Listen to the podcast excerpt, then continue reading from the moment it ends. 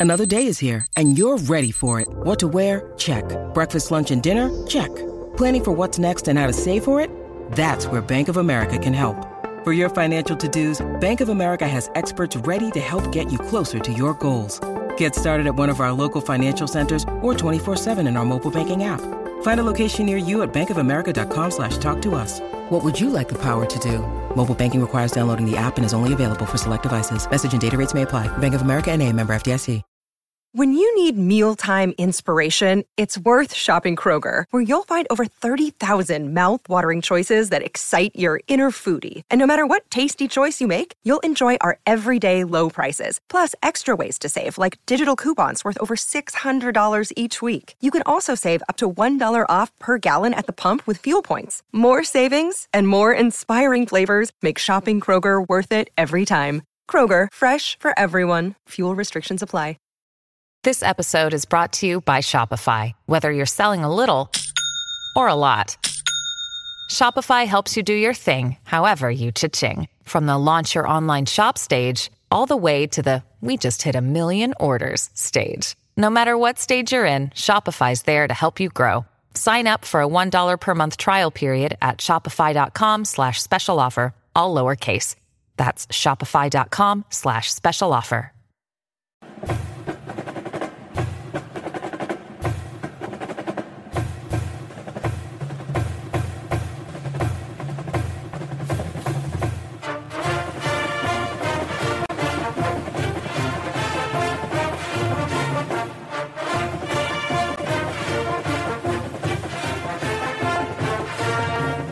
It's Conrad Thompson, and you're listening to Grillin' JR with the voice of wrestling, Mr. Jim Ross. Jim, how are you, man? Conrad couldn't be better. We're in Huntsville in Conrad's palatial estate.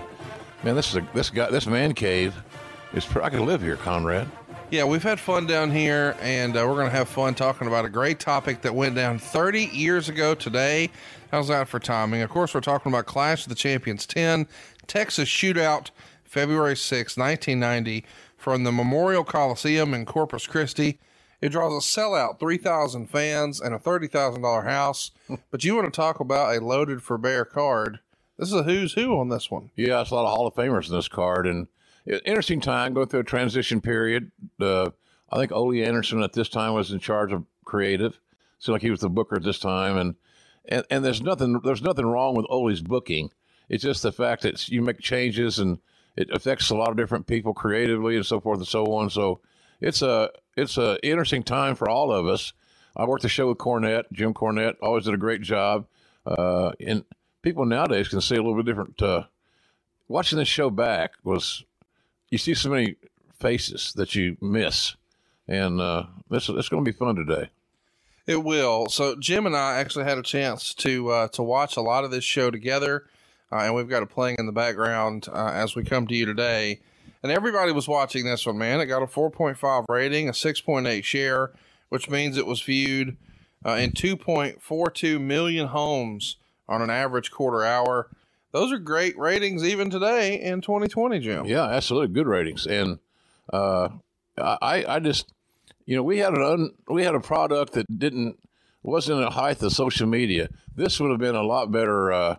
Uh, this the whole brand would have been better in today's marketplace with so much information flow and opinions and and uh, and people paying attention more than anything and having a platform to speak their mind.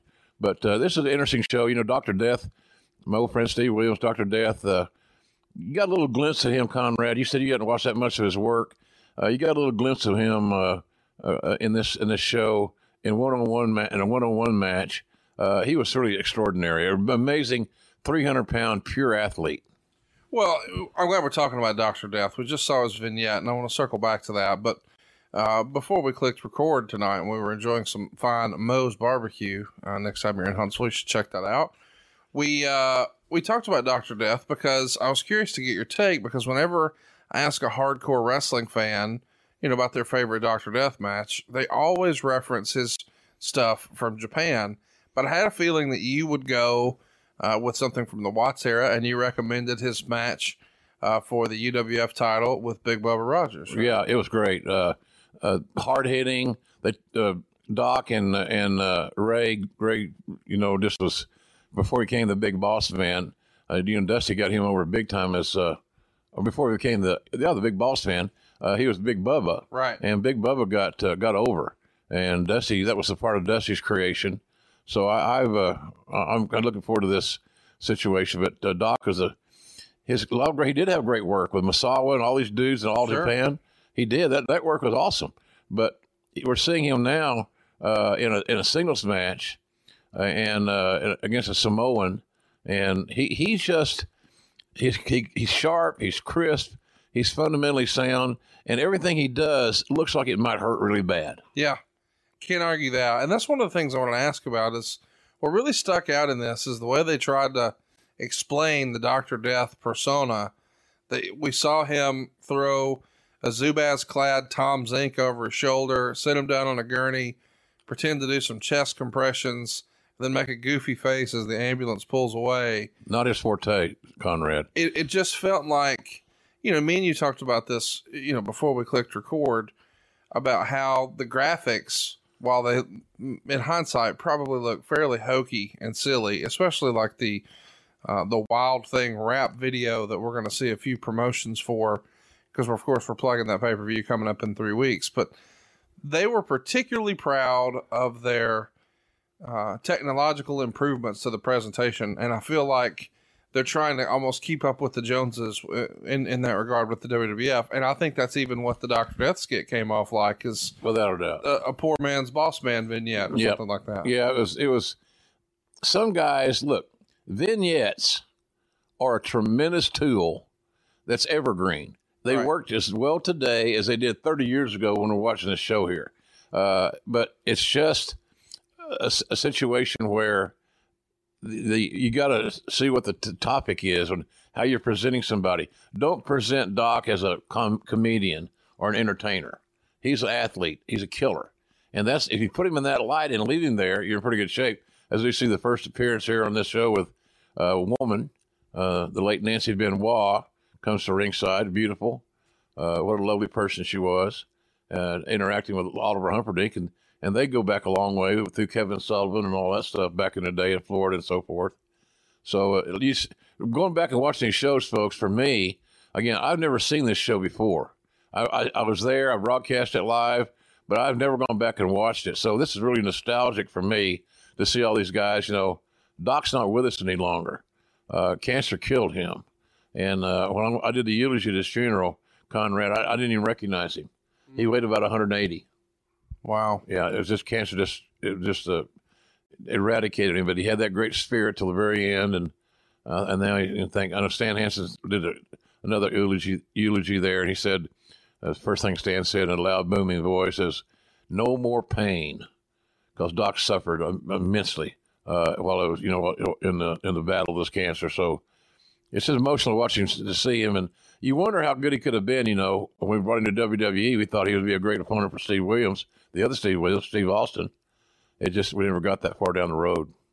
Yeah, I know we're getting a sidebar of Doctor Death here, but I'm glad to do it since we're watching one of his matches together, and this is really the first time we've done this. Do you think it was just not their way of doing business, wrong time, wrong place, and his size and his ability to move around? He would have been a natural opponent to make Hogan look good for Vince, wouldn't he? Oh yeah, absolutely. It just I think it was a matter of of uh, you know I said all the time the two C's cash and creative. Uh, Doc was getting paid a, a phenomenal amount of money for, from uh, All Japan.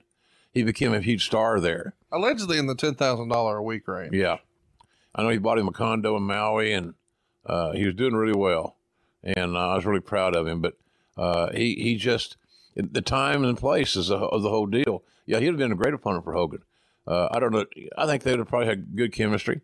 Doc, all those heels who were wrestlers, nobody had issues working with Hogan because Right. they're at the top of the card. They're going to draw. They're going to make more money. They're going to make a lot of money, and but I just look at a guy. You know, you talked about what a classic match he had uh, with Ray Traylor when he was Big Bubba Rogers, and of course, Boss Man.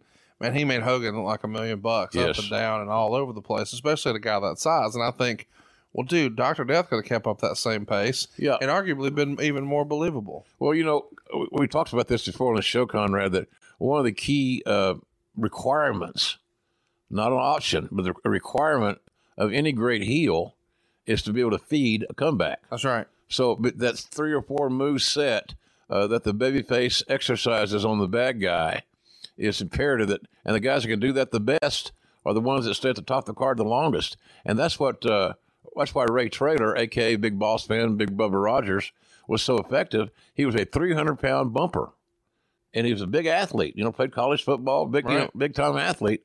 So uh, that's why the guys like Hogan loved him because he looked like he could kill you, but he wasn't doing it. He wasn't killing you, but it looked like he was, which was kind of the name of the game. Well, as a reminder, as we're watching this show, we're, we're a little under two months removed from Starcade 89, where we would see Sting win the Iron Man tournament. He's going to defeat Ric Flair in the final match. As a reminder, when all of this is happening, Sting and Flair are both horsemen. Now, the terms of winning this opportunity to uh, win the Iron Man tournament mean that he is going to have an opportunity to, to wrestle for the world title. And that's what is all going to come to a head here. Uh, Jim, what did you not only think of Sting being in the Horsemen, but effectively the Horsemen here being baby faces? I mean, I, I guess this is really one of the first times that we saw quote unquote cool heels, and the Horsemen had become, strangely enough, the good guys here. Yeah, it was uh, kind of swimming upstream and for that era uh, because there still was a clear delineation between baby faces and heels, uh, as I think they should be today. Uh, you should dec- you should be able to, to declare what you are what your position is, and let the fans either accept that position or no.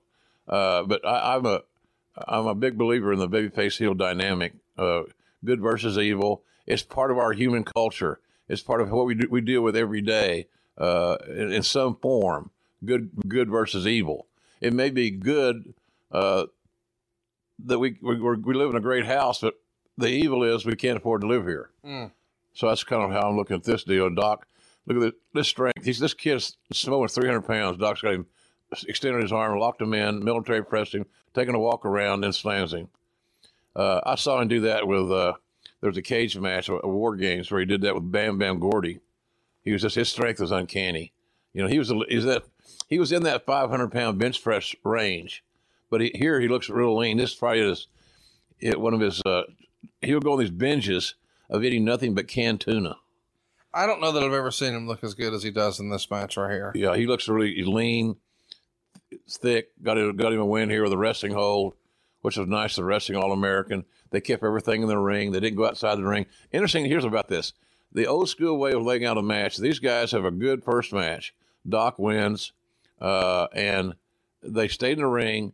They didn't do anything silly. They didn't take away from the matches coming later. They didn't. They didn't adversely steal material from the main event. It was their match, and I thought this is this is kind of how you you book a card. Yeah, absolutely. I guess we should, you know, remind everybody that we are going to get to, um, you know, some of the different results that we that we would get in the Observer. They go seven minutes and fifty four seconds. The match we were just talking about, Steve Williams and the Samoan Savage, two and a half stars. Uh, it would be written in the uh, Observer, uh, solid, uh, but not a spectacular open. And here's the rap video. We're not technically doing a watch along here, but you and I had to sit through this twice with Flair and Sting and these promos doing a uh, a hip hop uh, very early 1990 but you know again this video to me reeks of hey we're trying to keep up with Vince's production which is a little ironic I guess because this is a television company All right. Well, look, WWE for years, and in, in, in, not only within the genre of pro wrestling, but probably say other live events as well, Conrad, uh, their production is is beyond compare. right They got they spent millions of dollars on it. They got a huge staff. You know, I don't know how many trucks they travel with now and all this other stuff. They got all the whistles and bells, and uh, it takes a lot of money to fund that. They got they have a traveling kitchen that goes to feed. You know, the catering's done internally. Yeah So it's they, they just go do things in a big, big way, and uh, so nonetheless, I, I one of the highlights of the show that we're watching here now is the fact that Terry Funk was on the show as a broadcaster. Yeah, it's so weird. And, and seeing Ric Flair as a babyface, you know, I guess we should mention at the end of '89 is where we would see uh, Arn Anderson come back. We're going to talk about Tully and why he's not back shortly. Uh, but so obviously there's an idea here to sort of reform the Horsemen. Uh, Sting is effectively the fourth member here. And I guess somewhere along the way, when maybe Arn and Tully went north, um, Flair got really, really hard to boo. Did he know it? I mean, he was just very easy to cheer Yeah, for. yeah, he was Ric. If if the if Ric had allowed it and gone all the way with it, his babyface run uh, around this 1990 time would have been uh, amazing because he had been around for so long at such a high level, the best in the game. At some point, you got to figure out why I don't like this guy, Right. and and beating up Sting was a way to get him back in that direction. But but the bottom line is that uh, th- this setup with Sting and the Horseman was seemed to me was always set up to to get uh, Sting exiled and set up the more heat for the eventual uh, championship uh, uh, change with Sting beating Ric, which was the setup. That's what we're headed for here, the big competition. We should mention uh, January 2nd, 1990, uh, Arn Anderson, who had recently returned to the NWA after leaving the WWF, would take the TV title off of the Great Muta. Uh, allegedly, the treatment of Muta, which we've talked about before, pretty hot topic. Um, I mean, a lot of people just straight up say Muta was buried here because he lost. He had his first pinfall loss in that Iron Man tournament, but then he lost to everybody else. And then, you know, a week or so later, he would lose the TV title um, to Arn Anderson. Is how much of that is, is backstage politics? How much of that is Gary Hart's influence? How much of that is just it was time for him to leave the territory? I think it was uh, ill advised. I think him being Asian was part of it. Uh, you couldn't let a, a Japanese guy get over, quote unquote. Right. You know, we're looking at the ring right now. You got Arn Anderson, Ole Anderson, Sting, Terry Funk, and Nate. Three, four very Caucasian males. Yeah. Different, the diversities has changed to the better, quite frankly. But uh, I think there's an issue there that, hey, look, there, were, there was discussion. We talked about this just, just very briefly. When, when Muta would come by the 12th floor at the CNN Center, where the office of WCW were in Atlanta, the women would swoon. Yeah, I, I'm glad you, you mentioned that because you've mentioned it before, but it's sort of been hinted at that maybe the booking committee wanted Muta to be a babyface and saw that was money in him uh, for one of the reasons you just laid out. The women really loved the way he looked, and that's a, a critical part of being, you know, a babyface. So help me understand. From the way you understand it, Gary Hart put his foot down and talked Muta out of being a heel. I'm not He- sure of that story. I, I don't know that. It could be. That could be because Gary knew that if Sting turned babyface, babyfaces, especially in WCW, and unlike uh, Arnold Skaaland used to manage, uh, uh, you know, Bruno or Bob Backlund rather, excuse me. Uh, there was no there was no babyface managers, and so Gary didn't want to lose his. You know, this kid was red hot, man. I mean, he was one of the top 10 workers in the world at that point in time. He was so young. And we see what he did when he went back to Japan. He became a legend. Absolutely. So uh, I just think there was a lot of uh, un- unsavory, distasteful feel of uh, uh, regarding Muta. I believed he had been a great babyface. I even mentioned in production in in uh, booking meetings at some point in time we might want to consider him to be our champion. And I got looked at me like I had three heads. You know, he's a Japanese guy. You know, did you have you forgotten December seventh, nineteen forty one? I said, yeah, about Oh my god, eighty years ago. You know, oh my come on. gosh. Really, it's, it was silly. Talk to me a little bit about Gary Hart. Uh, his time comes to an end here in early January. He parts ways with WCW. Uh, what was sort of the backstory? What was giving him or, or the company heartburn? Well, uh, Gary was a very bright guy, and he was a good booker. He good at laying out finishes, uh, but Gary liked Gary, not unlike anybody else in that position. You know, Gary liked to be the booker. He liked to be in charge because he could take care of his own thing, and that's not you know that's not a sacrilegious about Gary. You know, just human nature and the way that it is. So, uh, but very very bright, a, a, a preliminary wrestler at, at best. Uh, came out of Chicago. Uh, have been around a lot of pretty rough people in real life, uh, but he became a manager, and they made an exception uh, for him, Conrad, as a manager because he was so damn big. Gary's like six two or three, Yeah. and managers in that day were never taller than their guys they were managing. They needed to look like Harvey Wippleman. Pretty much, yeah. So uh, Cornette's, Heyman's, very unathletic looking type guys. Sure. But Gary was a big menacing guy, with that goatee and that, those, those killer eyes and all that stuff. So uh, I, I just think that uh, they're doing the angle now where Sting's getting And, and the ostracized. crowd is on their feet. Did you see that right hand of Ric? And they laid their stuff in, man. Here, you go back and watch this, folks. You watch Flair's first shot, salvo and a sting, and then the fact they're slapping the hell out of him, and they're not work slaps; they're slapping his face, heavy and hard. So it was a that was a good that was a strong strong angle, no doubt about it. So, you know, uh, But Hart was a Hart was a brain guy, and he was a great manipulator. He understood the lay of the land. He knew how to play the game, so he couldn't be BS'd. And you talk to a guy like Court Bauer, whose MLW company's growing. Uh, he's a big proponent of Gary Hart. And the irony of this thing is also Gary Hart wrote a great book right before he died. And I have never, I, I got it. I got to read it. But you haven't read it yet. it's really spectacular. Uh, he learned a lot about the business in general, quite frankly.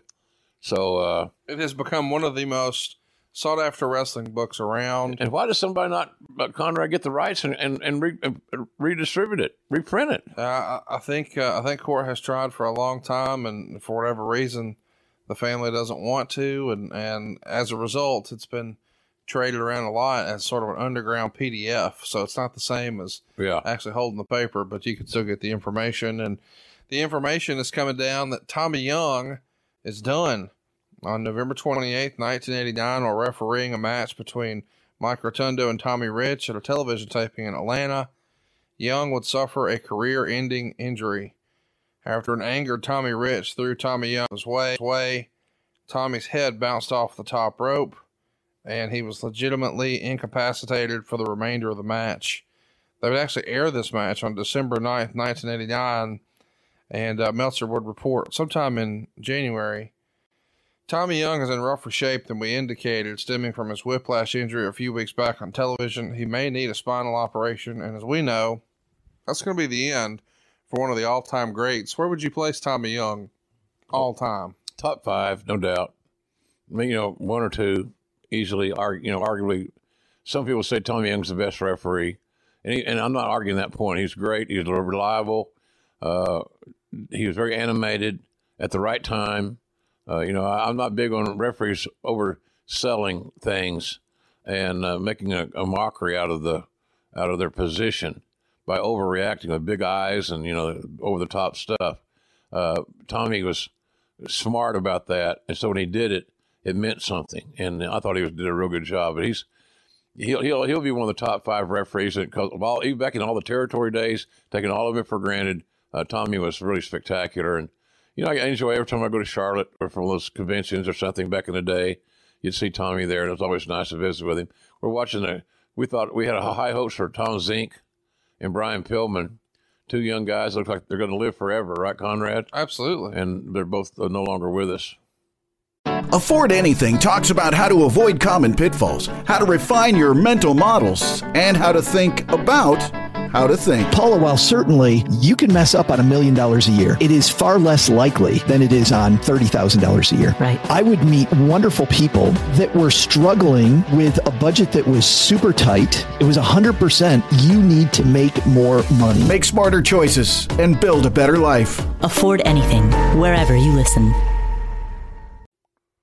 Let's talk a little bit about Kerry Von Erich. It was around the same time on TV, I believe, that uh, Gordon Solie has a segment, and Kerry Von Erich comes up. And of course, that leads a lot of the newsletters to the rumor mill being, hey, Kerry's trying to come in or maybe about to come in. Of course, most of us remember he did have a run with Vince McMahon as the Texas Tornado, but he never really had a shot at doing anything with you guys here.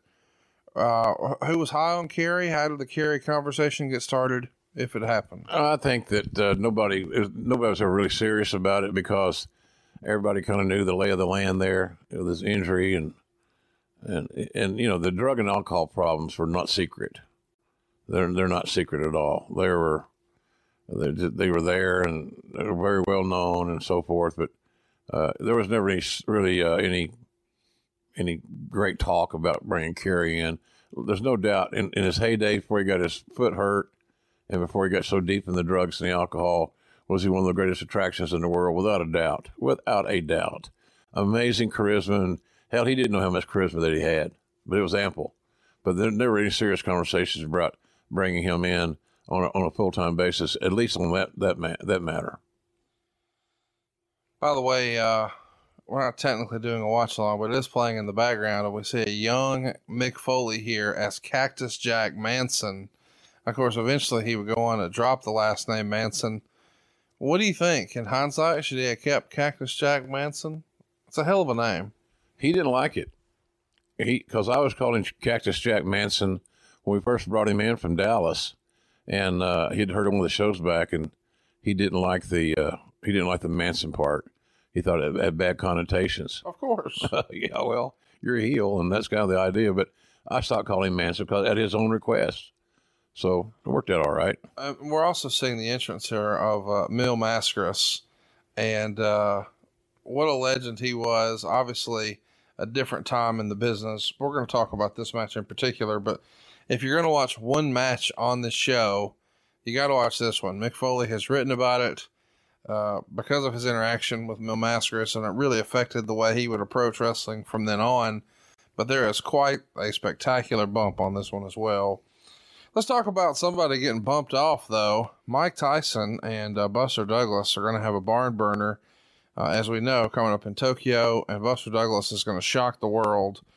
But I'm mentioning this because in February, it, it's announced that Mike Tyson has been signed to referee a match between Hulk Hogan and Randy Savage on NBC for their main event program with the World Wrestling Federation. As we know, Buster Douglas had different plans.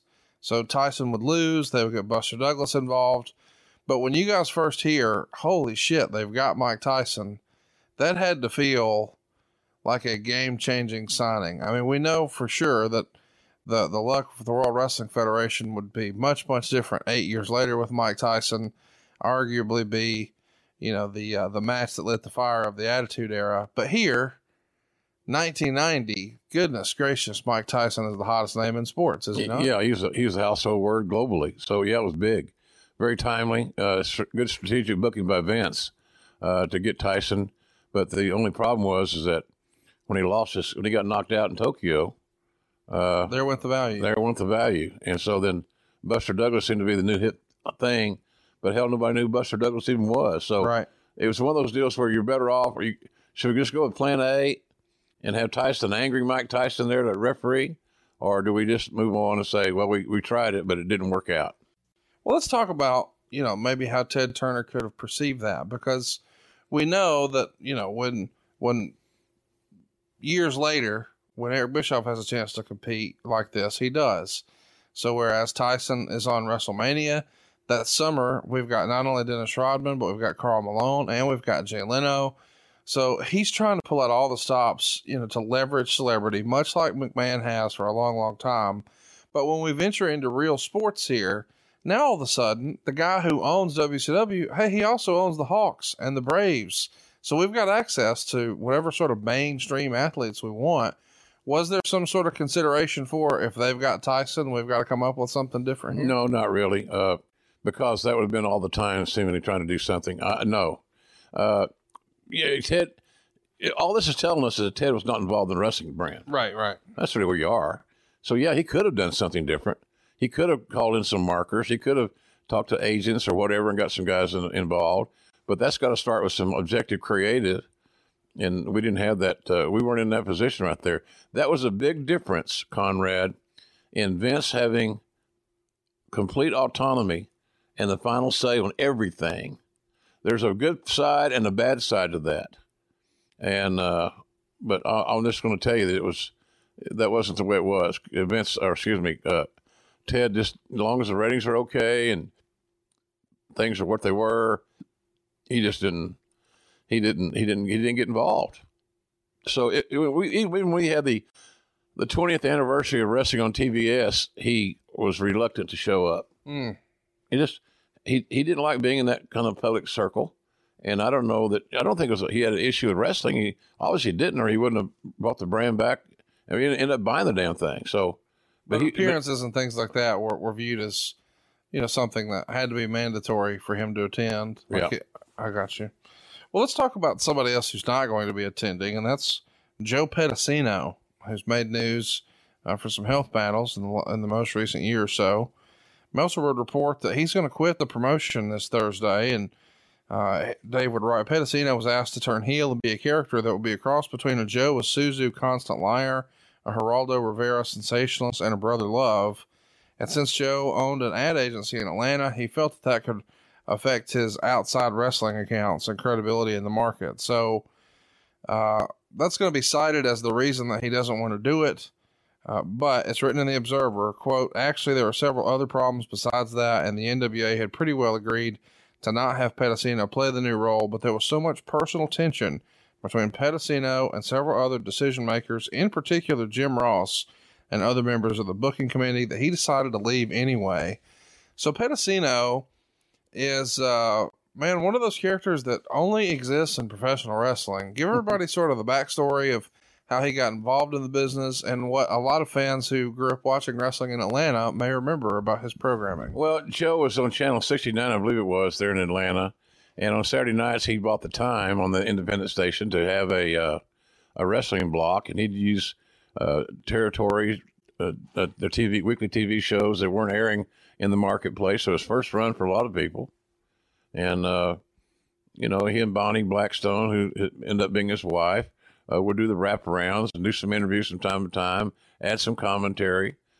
Uh, it was a very uh, it was a very uh, folksy uh, show, as we just saw Cactus Jack, uh, not Manson, just take a bump off the apron to the unprotected floor with his spine and his head striking the floor.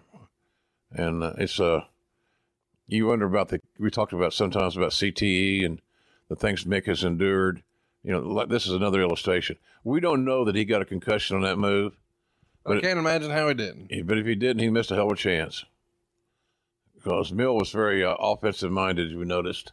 Yeah, he, he's sold absolutely nothing, putting no effort into anything, b- absolute bare minimum, typical Mil Mascaras match. And I mean, he doesn't even try to hook the leg. Anyway, Joe Pedicino, he, uh, Oh, yeah. entrepreneur, goes Yeah, out. did, done a lot of radio work. I think he bought a couple of stations down south of Atlanta. Uh, unfortunately, as we talked about on the show a few weeks ago, Joe had a had a stroke uh, in the last few weeks, several weeks. It's getting better, which is great to hear. You know, Joe and I were never uh, uh, enemies on this situation, uh, but the issue, the demand for Joe by Turner was negligent, was almost uh, infant. You know, just wasn't there. However, uh, he if he, he might have had a chance if he wanted to tweak his character. And they gave him some ideas what the character could be like, but you know, uh, he didn't. He really believed that it was going to be uh, uh, adver- adversarial to his career. I think it would have made his career even bigger because people could have kind of wink with him and laugh with him, and here's Joe being a bad guy or being being critical or whatever. It would have given his character more uh, range and more depth. He just didn't feel comfortable doing it, so uh, it moved on. And I don't know that Joe was big on the, uh, uh, you know, the the the booking committee and all the stuff's going on. So, you know, who's this band? We got a band there. Yeah, we're going to start an angle here where Cactus Jack is uh, going to get into it with Wolf here. And you can see he's already got wrestling gear on. So it's a way to introduce a new character. Yeah, I guess we should mention that um, the Tom Zenk and Brian Pillman match over the Mod Squad got one star and went nine minutes and 52 seconds. yeah very sloppy. Loved very sloppy. And Cactus Jack. By the way, Mil is 51 here. They go four minutes, 51 seconds. Uh, just a crazy bump. Two stars, but seriously, the bump is just It's sick. unbelievable. It's sick. Um, and and and Mick talked about that match a lot. He's apparently not a big fan of Mil, and at, at one point he says, uh, "Mexican legend," and I use that term lightly. Mil Mascaras Uh, he says, Mascara sucks, and the match is going to suck. This is how he's describing this day with Jim Cornette on site. And he says, Jimmy nodded, but I wasn't done with my honest assessment of the man who had been a legitimate legend, sports hero, and film star in his native Mexico for over a quarter century. That may have been true, but in my dealings with Mascaras in Texas, I found him to be selfish, redundant, and lousy. Jimmy, why is he coming in? I asked, and Corny quickly let me know, oh, it's just for a couple of shows in the Texas border towns. This didn't make a lot of sense to me. If they wanted Mascaras to draw fans uh, into towns with heavy Mexican populations, why couldn't they just put him on before the televised matches started instead of both stinking up a nationally televised clash, which was TBS's most heavily hyped wrestling show, and sinking my career, which he had been doing so well? Jimmy, I'll do it, but I can't promise it won't be a stinker. And Cornette seemed to understand my feelings and said that as a color commentator, he would try to make me look good on the show. And it just goes through the entire day and, and basically Mil not really wanting to cooperate, really had his his his heels dug in on, on what he wanted to do. Um, is that sort of par for course with Mil? Bruce sort of says that that's about what all dealings with him were always like. Yeah, uh, that pretty well goes along with what we've what we're going to expect. Uh, you know, he he protected his gimmick, uh, and he thought that you know any little, uh, any loss in any shape, form, or fashion was uh, ridiculous. And speaking ridiculous, here's some more uh, Norman the Lunatic, and what's that? What's that lead singer for ACDC? Look, look, look at this oh, yeah, yeah. knickers and his yeah, yeah. and a little hat. Uh, Quite the look here. Yeah, well, the deal is this is more trying to be like WWE. And, uh, it, you know, the, the vignettes, are, again, vignettes are good, folks, but it all depends. Just to have a vignette doesn't mean it's going to be good. The idea of having a, uh, have, of having vignettes and having them episodically produced, you know, I think we could do a lot better job of that in AEW, where where we're having some, uh, you know, during those picture in pictures or a little one minute vignettes during the show uh, to tell me who these guys are. You know, we're a young brand there, and people we take for granted people know who these guys are. They don't. They don't know who all of them are. We're still building that uh, situation. And from the looks of things, there's a lot of wrestling companies right now that have talent that the fans don't know well enough to make it the all important emotional investment in. Yeah, it's an interesting time in the company. You know, we're, we're, we're trying to serve a lot of different masters here as we see uh, Norman the lunatic giving away toys and things, and passing out Valentine's. It says. We here's a guy that was a great heel. When I saw him in Calgary as Makhan Singh, my vision for bringing him to, to WCW was that of a heel. For some reason, the overt desire to change things and to make it your own is was just as prevalent there as as not. Uh, we make him a, a lovable baby face, and as you notice, Kevin Sullivan's working with him, and Kevin has, has beaten the holy hell out of him. Oh, it's wide open, and Kevin Sullivan, as we're watching here, him him really lay the wood to uh, Norman. He's a member of the booking committee. Meltzer would write, the booking committee has been trimmed down to just Jim Ross, Kevin Sullivan, Ric Flair, Terry Funk, and the late Jim uh, Jim Cornette. So Ole Anderson is out, and Jim Herd and Jim Barnett aren't taking as active a role in things. The late Jim Cornette. Well, I think he means because he's going to quit. Oh. Uh, really, the power right now is still Flair, Cornette, and Sullivan as far as putting things together, but Ross and Funk are producing the TBS and syndicated TV respectively. Talk to me a little bit about, you know, the booking committee, the ins and outs where Ole's out and you know, Herd is out and Barnett is out, but everybody else is in. This almost feels like musical chairs a little bit. Yeah, it's discerning, uh, uh, confusing. Uh, you didn't know where to go. The wrestling business has always been wrought on paranoia and, and uh, rumor, the old rumor innuendo thing that you guys have perfected. Uh, but golly, it's just the more indecision, the more change. Wrestlers don't take to, take well to change change is perceived by most guys in the business as a negative, and I think that's bad. So, uh, and because all change isn't bad. And so, anyway, we're watching uh, Sullivan now.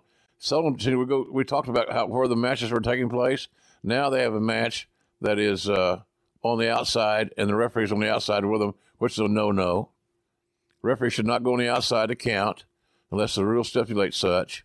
They should keep his ass in the ring, and they should count these guys out. So, uh, and the referee's out there, uh, Nick Patrick, a good referee, probably doing what he was told. I guess we should mention um, this match that we're watching right now uh, between uh, uh, Norman the Lunatic and Kevin Sullivan. It's going to go seven minutes and 15 seconds. And Jim, the reason they're outside of the ring is it's a false count anywhere. But well, still, but I- still, I, get your point. well, I didn't realize this. I, there you go. I stepped on my own Johnson. Well, and, you know and what? not a lot of people can do that, by the way. But you Uh, can, thanks to our friends. Well, you know who. uh, listen, let's talk about this booking committee because it does feel like um, you got a lot of really brilliant wrestling minds in here. I mean, yourself and Terry Funk and Ric Flair and Jim Cornette and Kevin Sullivan. How is this not a home run? Just too many cooks in the kitchen? I think so. Volume, too many cooks in the kitchen, and uh, you know you try to uh, make sure you're not uh, creating a conflict of interest. Uh, you're you're objective and all those things, but it's just the wrestling business spreads uh, that kind of those kind of thoughts, and so I don't know. I just it, it, all you're right. All, A lot of good guys, but they you have to understand everybody's got to. I guess here's the deal there was compromise made. Compromises were reluctantly done. And then it's like the, the goddamn politics in our in the United States today. Well, okay, I'll do this for you, but what are you going to do for me? Mm-hmm. It's not a it's not about being a public servant. It's about being a professional politician. And we had some professional politicians, including yours truly, on that booking committee. I ain't going to run away from the reality of things, but it's the same deal. We had a little power. We could do some booking, and you know, you wanted to make sure everybody was treated fairly. So, but we had the guys that, that was going to be the top of the card. I mean, Flair was on the booking committee, and he was a top guy. He was the top guy. when you run through that list of guys, you know, for a long time, this territory, in theory, and obviously it's different now because it's owned by Turner, but Dusty Rhodes was a big part. You know, he was the backbone of, of this booking for a long time. And now, of course, he's wearing polka dots on the other channel, running around with Macho Man, getting ready for WrestleMania 6. How often in these sort of booking committees or uh, booking meetings with, with the different members of the committee would somebody say, Hey, what would Dusty do? Never Is that out of um ego. that's what I was gonna say. Yeah. Yeah. Where it's uh well, fuck him, he didn't know. I mean, Well, here's the other thing about Dusty's booking. Dusty's booking was done by Dusty, right, and he had guys like JJ, who was an amazing number two guy, right. keep the record straight, you know, so forth. Uh, all JJ was JJ was very detail oriented, and every booker has to have that guy that's very detail oriented, has great product knowledge. Some do, some don't. Uh, but but Dusty didn't go through a committee in that regard.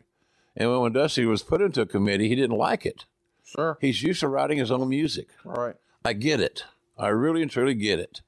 So, uh, uh, but he, nobody said nothing about that. That that would have been recognizing uh, his his clout, his stardom, and so forth.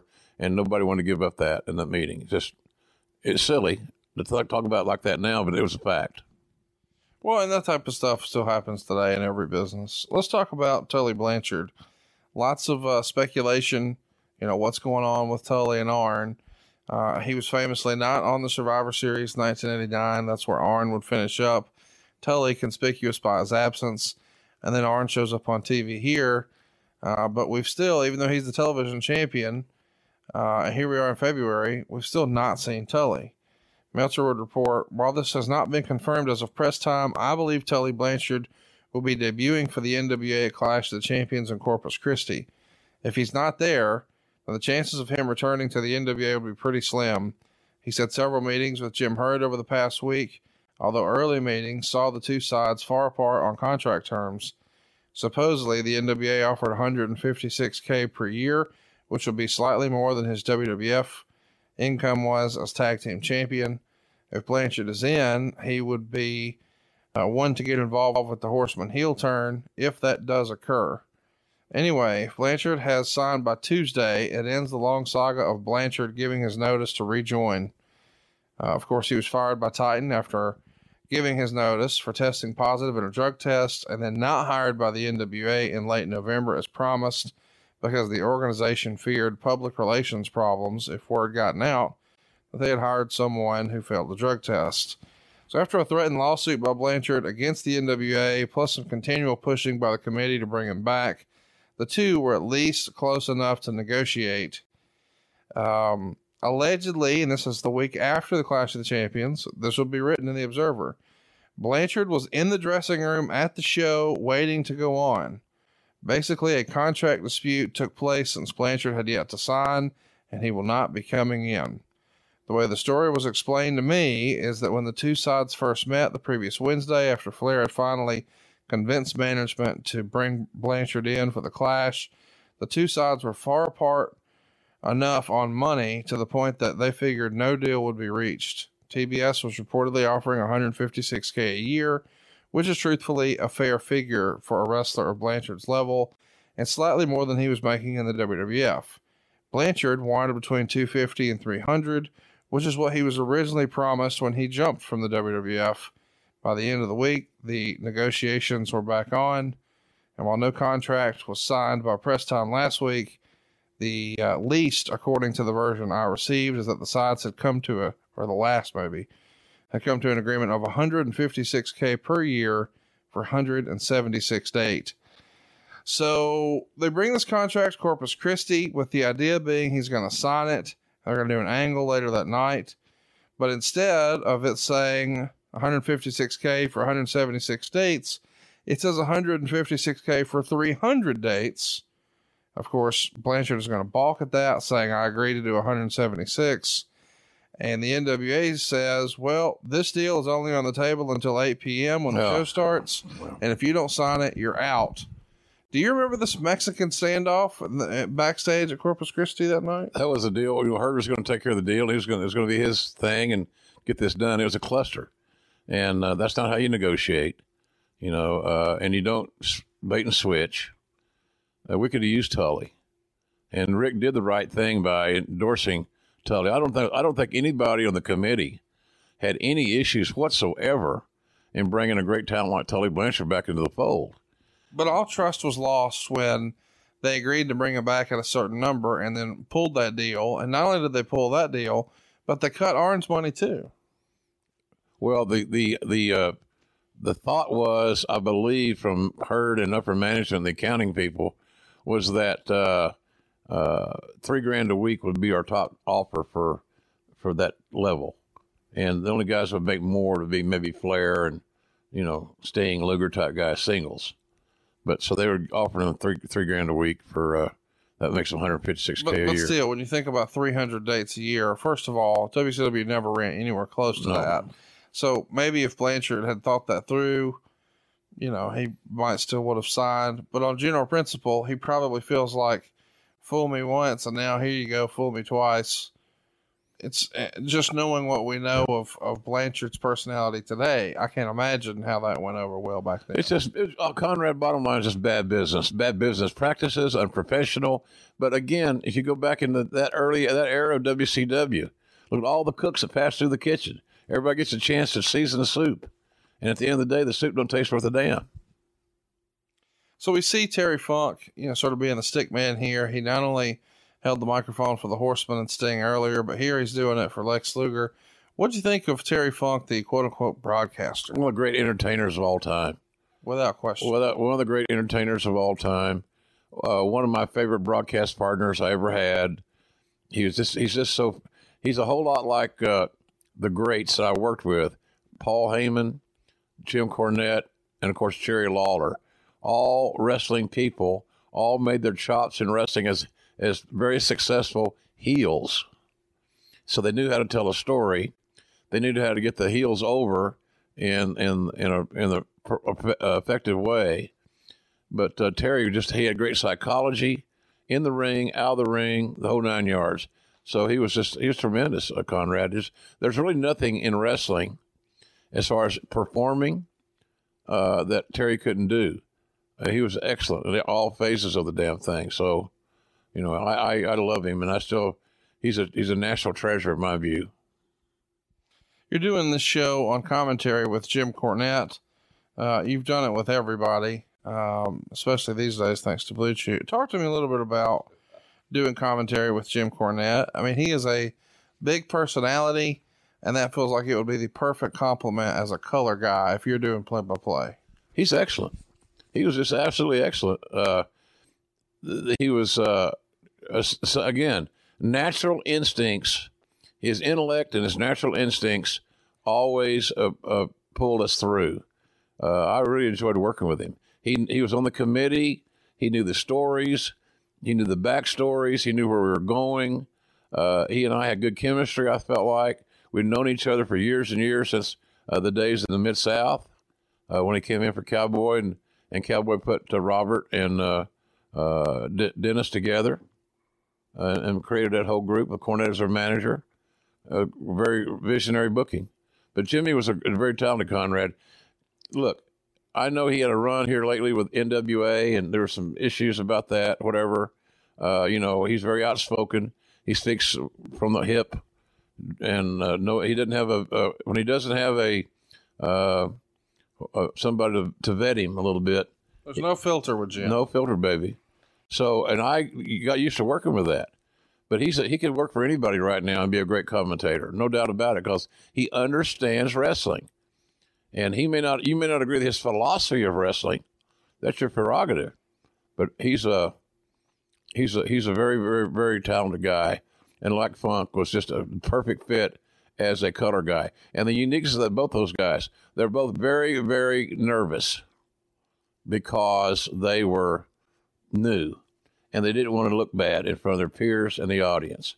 So they both all worked really hard as we see two large men, one very redheaded man that looks like the Undertaker, Mean Mark, and of course, uh, Dangerous Dan Spivey. Dangerous Dan, the left hand man. And I guess the uh, this version of skyscrapers exists because Sid is out with a punctured lung, right? Probably. I don't know. Uh, there's again same old crap here. Hurt in out. Hey, the, the team of Dan and and and Mark Calaway, who will become the Undertaker. Uh, I love that team. They're big and they're athletic. They're imposing, and they're the kind of guys. When you walk through the airport, you're going to notice those two cats. So we got them booked here with the Road Warriors. So that'll be a no sell fest. In the write up of this match, Meltzer would say, Mean Mark has been a pleasant surprise. Of course, as we know, in November of this year, life's going to change for him in a big way. These guys are going to go seven minutes in what Meltzer would call a typical Road Warrior match. It's going to be a DQ where the Road Warriors get the win. Uh, the post match stuff is really good. Meltzer would say match is fine. Post match brawl was certainly stiff and realistic looking. Two and three quarter stars. I mean, what a presentation. You know, at this point, they've been around for a few years, but the Road Warriors with the black shoulder pads and the silver spikes and the jacked up dudes with face paint and crazy hair. And Paul Ellering. Paul Ellering is always an underrated, uh, almost seemingly underappreciated element to the to the presentation of the LOD, the, the Legion of Doom. Sell me on it. I wasn't a fan. I didn't understand it. Because behind the scenes, he kept them grounded. He made sure they made their planes. He did plane reservations. He was a real manager. He really took care of his guys, hotel reservations, all those type things. But he was a he was that rudder in the water. So if if worse came to worse, one of the boys was hurt or unable to compete, you could get something out of Paul. I always like Paul. Wait, you know what I just realized? Paul Ellering is like Paul Ellering is to the Road Warriors what Brandon Cutler is to the Bucks. There you go. You know, I mean, he's uh, the real life backbone behind the scenes, but if he needs to in there and scrap, he will. By uh, God, Conrad, you're getting you're a little nippy today. Hey, so let's talk a little bit about uh, what you and I are going to be doing this weekend. You know, we've got uh, we got a big night last night. Uh, AEW Dynamite was here in Huntsville, Alabama. We had a lot of fun with our great pal Tony Schiavone at Stand Up Live. And and here in just a few hours, you and I, we're going to be getting on uh, the old bullet plane mm-hmm. as we make our way to see Kenny McIntosh. We're going to be in London. We're going to be in Manchester. We're going to be in Glasgow. Tickets are on sale now. Just look for Inside the Ropes. And uh, you tell me, man, Kenny has got it together. I'm looking forward to this trip. Yeah, Kenny's a, a real entrepreneur. He's the Vince McMahon of Europe, and uh, he he does a good job. I've gone, I've done many shows for Kenny and his crew. They've become friends of mine, and uh, and uh, you know the all the, all the girls, uh, Jennifer. Uh, he's got he's got a great staff. Does Kenny, and they treat us great, and they're friends, they're family. So we're going to be uh, Friday night. We're going to be in London, and then Saturday afternoon we're going to be in Manchester, and Sunday afternoon we're going to be in Glasgow. And then after Glasgow, they're going to fly us back down to uh, Heathrow. Conrad's coming home, and I'm going to work in Austin, Texas. And believe it or not, American Airlines has a nonstop flight from London Heathrow to Austin, Texas, and I'm on that son of a gun. I'm I'm flying to Dallas, and then uh, I'll come on into Huntsville. So we're all over Texas that day. But we hope that you guys will be all over the UK with us. Come see us. London, Manchester, Glasgow. Tickets on sale now. Just look for Inside the Ropes. And we should mention it was just announced that AEW is going to be coming to Rochester. And you and I have yet to announce our rescheduled date. Of course, we were supposed to be there uh, just a couple of days before uh, you, you would debut on TNT uh, back this past October. So we've rescheduled it because we had a little birdie tell us that AEW was coming to Rochester. So the night before AEW, come see us at Comedy at the Carlson, uh, right there in Rochester, New York. It's Comedy at the Carlson. You can get all your ticket information uh, anywhere you see JR Social, or of course our uh, Twitter account at JR Grilling. We'll have all the info on how you can come see us in Rochester. Let's talk about this show in particular, though. You know, we talked about the fact that you did some commentary on this with Jim Cornette. You also do commentary with Paul Heyman, then known as Paul E. Dangerously. You know, in this era, we'll call it 1990. Who did you enjoy doing commentary with more, Corny or or James E? Can't determine determine it because they're both so much alike. You got a southern crazy person and a northeastern crazy person. Bruce has a theory. He says they're really one's like Superman and one's Bizarro Superman. They're just the northern or southern version of Yeah. each other. Yeah, and they have Cornette has a propensity for polyester, and Heyman has a propensity for cheap wool. They both buy their suits on sale. I, I suggest they both may have a coupon or two in their past. Uh, but look, they're both highly intelligent, funny, naturally witty, great great part product knowledge, and uh, so that was something I thought was there's no difference. I mean, there's not a lot of difference in them. People can say, "Well, I like Paul better than Cornette." I like, and Cornette gets some down votes now because he's uh, so controversial on his own podcast, and he's raising hell on that all the time. We're getting on, on the social media. You know, nobody hates Trump more than Jim Cornette. I don't think. Let's talk about Gordon Solie. He's on the show and he's doing a lot of Miscast. backstage work. Yeah, But is this, you know, I'm glad you said miscast. I think a lot of people would have liked to have heard him on commentary. Did the Turner execs no longer have confidence in him? No. Was- Is that based on age, style, or his occasional? ageism. Okay, it, it wasn't his fondness for the drink. He was drinking back when he was a star there. Well, I, but every now and again, there there's a thing of sort of, as we like to say in the South, keeping it between the ditches and then just showing up a sloppy mess. Yeah. Was that the case for Gordon? No, we. I just think they didn't have confidence that he could have a he could overindulge. His drinking could he keep his drinking under control? It's not. Look, people don't understand. Doing television is not a low pressure job. Right. Doing what we're doing right now today, uh, ad libbing and being extemporaneous, is not a low pressure job. You got to create on the fly, and there's and you, when you're doing it live, like we are right now, live to tape, you can't, you don't want to make any mistakes. So, uh, or at least limit, them. But I think they're just leery of Gordon. If my influence there, without me sound like a, a dick, uh, they wanted me to be happy, and they, they had confidence in my decision making, and I believe that Gordon had a place on TBS. I thought he was just as influential there as just like Chris Berman working the uh, for ESPN this weekend at the Super Bowl. He's off the regular line. He doesn't work much anymore. He lives in Hawaii. He does a few things around football season, and then all of a sudden, that's what you got. And uh, so I, I, I think Gordon had a place on, the team, and I thought we did. We you know he did the, that clash with me in uh, New York, the New York Knockout, the I Quit match, and all that stuff. I enjoyed working with him. He was one of my heroes, and I had the ability to get him a, a booking, so to speak. But uh, but Gordon in that era, in that 1990 time, would not hold a candle to Cornette. we, we're watching this match here, and we see a, referee jumping around here. And you and I talked about him a little earlier. You dropped some knowledge on me. I think this referee's name is Mike Atkins, Yeah. and uh, you said he was. I think he was. I think he was uh, the great Joe Hamilton, the assassin, who was on our staff there. I think it's his son-in-law. I had no idea. See that how, how the uh, Mark and Dan are letting us, the, the L- the LOD get their spots in, Yep. the double clothesline, all the things they're known for. Uh, a while ago, uh, Mark, Mean Mark, A.K. Taker, it was was walking the top rope and uh, going old school, and he got arm dragged off the top, which is you ain't gonna see that anymore. But boy, what an athletic son of a gun he was. There's Doomsday Device on Spivey. Animal goes to the cover. With the referee's back is turned, here comes uh, Mean Mark with a chair Off the top rope. off the top with a chair. And then, of course, uh, now Ellering's separating himself. And Look at the crowd, man. Teddy Long crowd loves this stuff.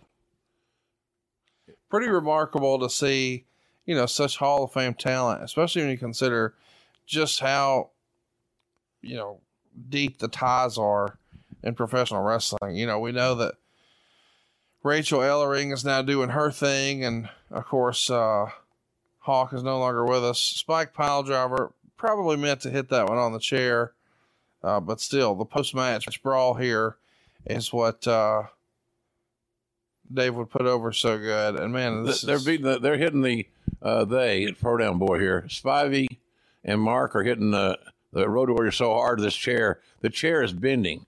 Look at that! Look at that chair. The angle. If you watch this back, folks, watch the watch Spivey beat the holy shit out of Animal and Hawk with that chair to get them some serious ass heat.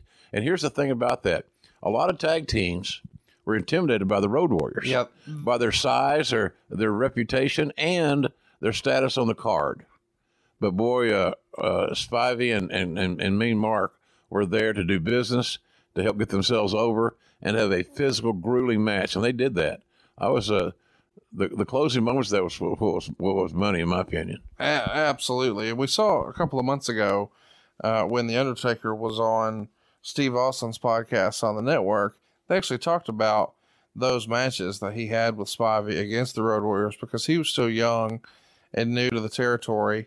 And uh, the, these are, are sort of made men and, and, and big badass dudes with a reputation. So, understandably, he was curious as after they come to the back after a match like that. Hey, how's this going to go? Well, no, no, I, I don't. I don't think the Road Warriors knew their their limitations. They're tough guys, and, and of course, Animal was a little bit more down to earth than, than Hawk, uh, because Hawk sometimes was a little bit out of his mind. You know, Level Mike was a good guy, but golly, he could be he could be a, a terror too. But so they intimidated, as I said, they intimidated a lot of people, not Spivey and and Mean Mark, and uh, I, I just thought that they laid their stuff in so physically that uh, it shows you that old theory, that old cliche of maximizing your minutes. I don't know how long the post match uh, melee was. It wasn't that long, But it made it. but it made it. So they maximized their minutes in that portion of the match as we get ready to see another tag team match the Steiners versus Doom. Yeah, I mean, there was no question in this era, you know, who had the better tag team competition. You know, is it the WWF or is it WCW? To me, it was clearly WCW. And this is a big part of why the Young Steiner brothers here with their Michigan Letterman jackets are arguably, you know, some of the most over babyface tag teams ever. They're real, man. Uh, and they're going to get in here and really tear it up at a high level with Doom. And this is back when Doom has the mask, and that's sort of the idea, is we're putting you know the titles on the line and the masks are on the line, so it's going to be uh, quite the situation. I remember when Cowboy hired uh, Rick Steiner, Rob Rechsteiner, uh, and then Scotty came in afterwards, younger brother, and we got uh, uh, Rick came in from Verne, Verne Gagne and AWA. You know, they're Michigan All Americans, Big Ten country. Uh, Gagne was headquartered in, in Minneapolis, St. Paul. So we, get them from Verne, from his school. He didn't have a place for for uh, Rick, and so he, we got him down here. Ricky, we always called him, but Rob Rechsteiner.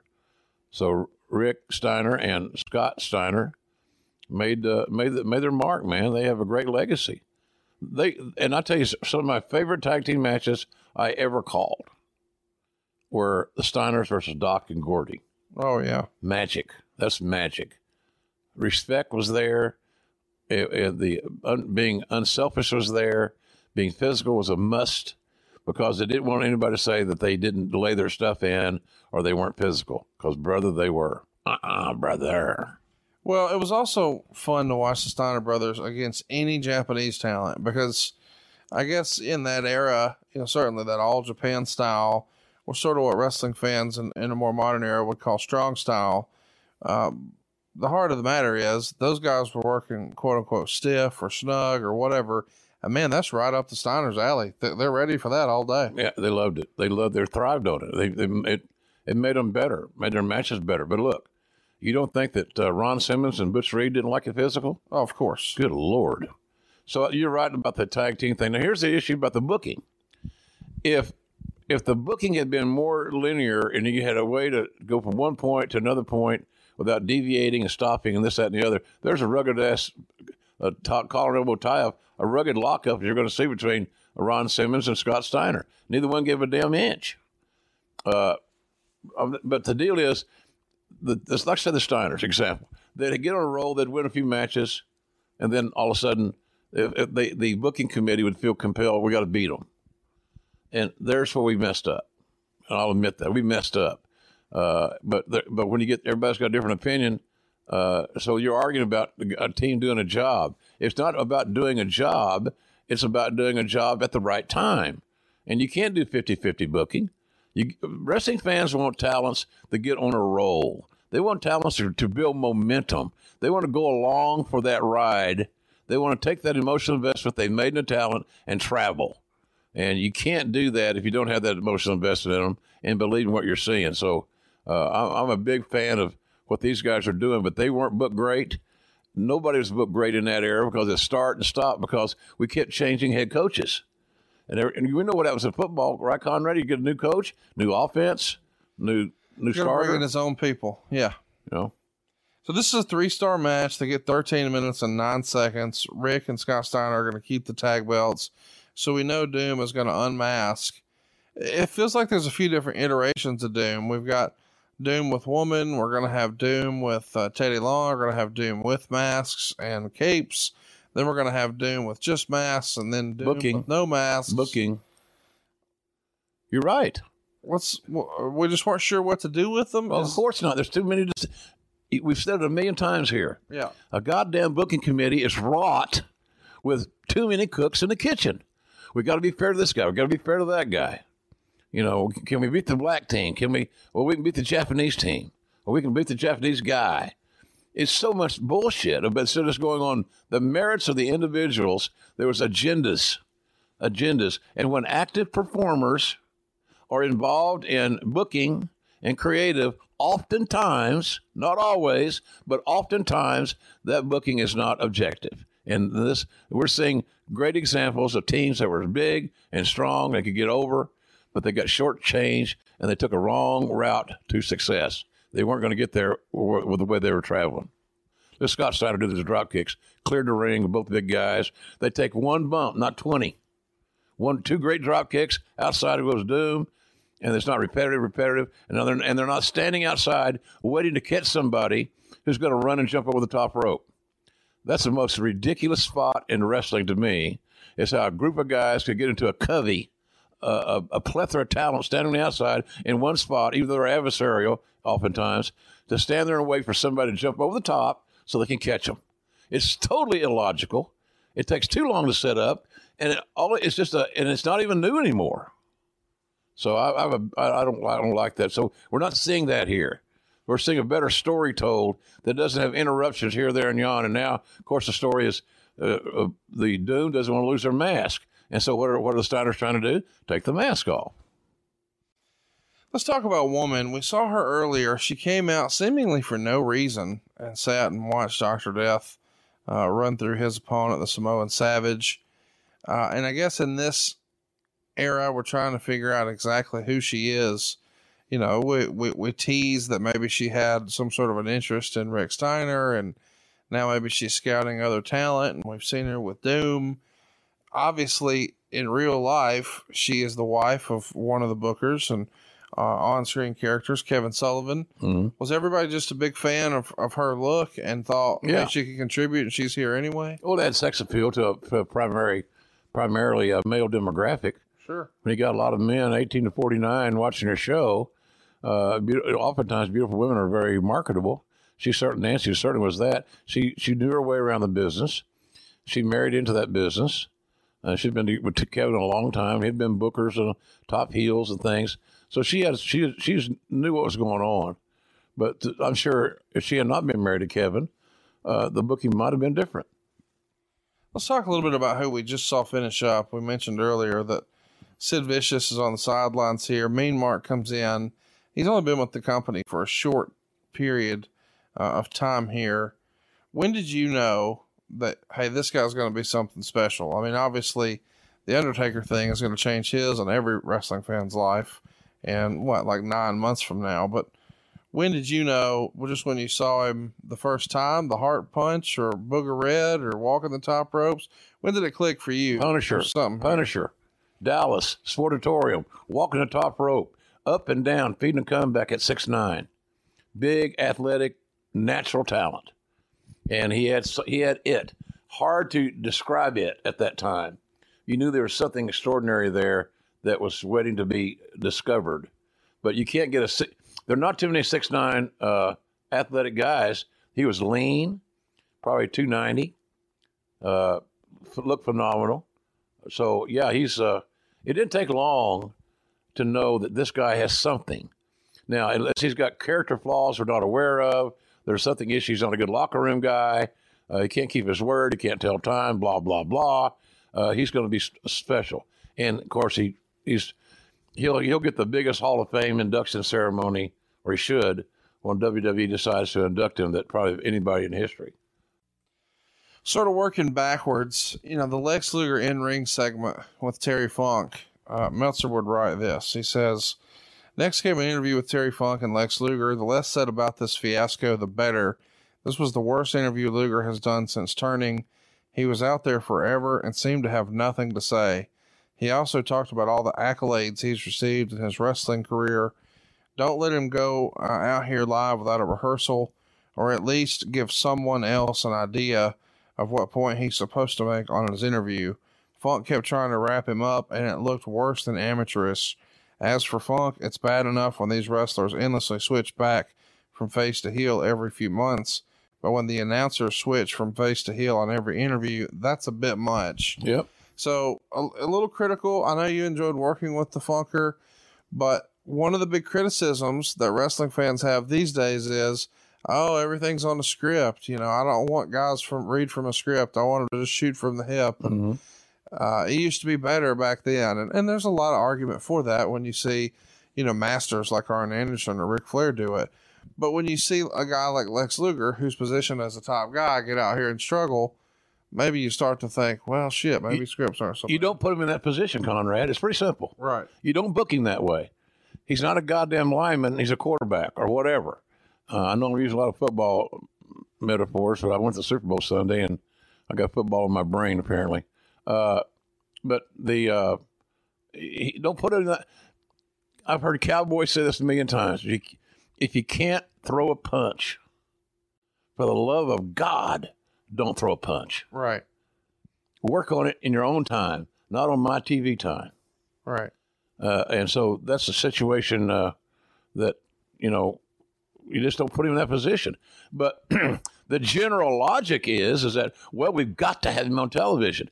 I'd rather do a pre-tape. I'd rather do something where you can control his verbiage and protect the talent. We didn't do shit to protect Luger in that interview. He was never a good interview. He never became a good interview. But we kept sticking him out there, and he, he seemed like then he had to follow Flair more often than not. You try that on for size. You, you want to you're going to be compared to something. Don't be compared to one of the greatest talkers of all time, because it can make you look bad inadvertently, but but look bad. Well, let's talk about the segment before that. We we sort of talked about the beating that Kevin Sullivan was putting on Norman the Lunatic, but what we didn't talk about was the ridiculous ending where Sullivan runs into the women's room and they have one of the NWA secretaries run out of there shrieking. Uh, Janie Engel. Oh, that was Janie? Yeah, So eventually love Janie. we got uh, Norman the lunatic to go in there, and then he comes out. Uh, apparently, he's victorious. We're going to see his hand raised, but he's got a toilet seat on his arm. And we would see, you know, seven years later, uh, Kevin Sullivan would have a series of matches with uh, Chris Benoit, and they would wind up in the restroom. So, did Sullivan just really have a penchant for bathroom? I don't- I don't what's know. the deal? I don't know that, or I have no idea. They just trying to come up with a finish, and it was not a good finish. You couldn't see the finish. Well, I guess my question is, they're going for funny, haha. Yeah, And I've heard Dusty talk about, you know, the best way to book a card is you have something for everybody. You book it like the circus. You've got the lion tamers, you got the clowns, you got the trapeze artists, you got if you got good clowns, for everybody. yeah, but Conrad, you don't just have anybody be a clown. You got to have a good clown. Uh, hey, hey, buddy, come here. Get over here. Hey, yeah, you, yeah, you fat guy. Get down here. Put this, put this nose on your face. You're a clown.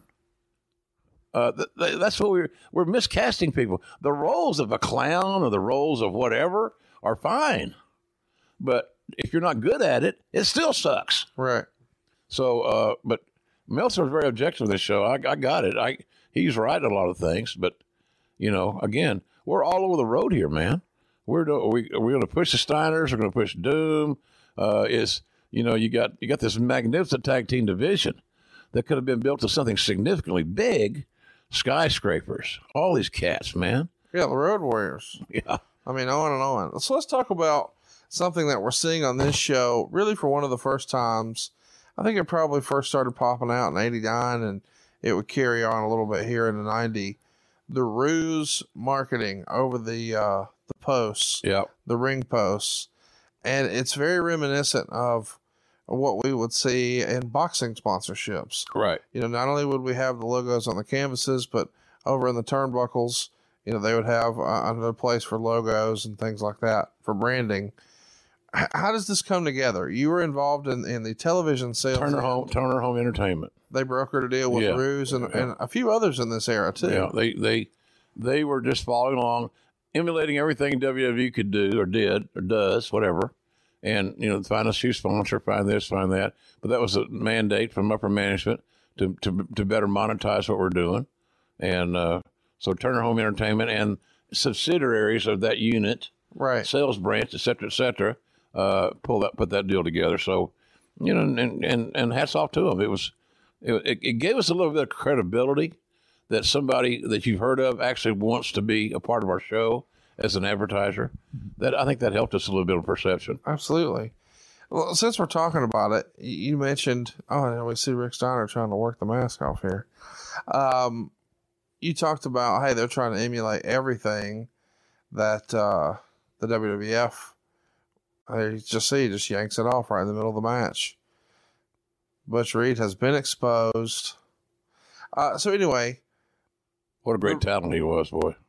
You know he invented Netflix. Huh? That was his idea.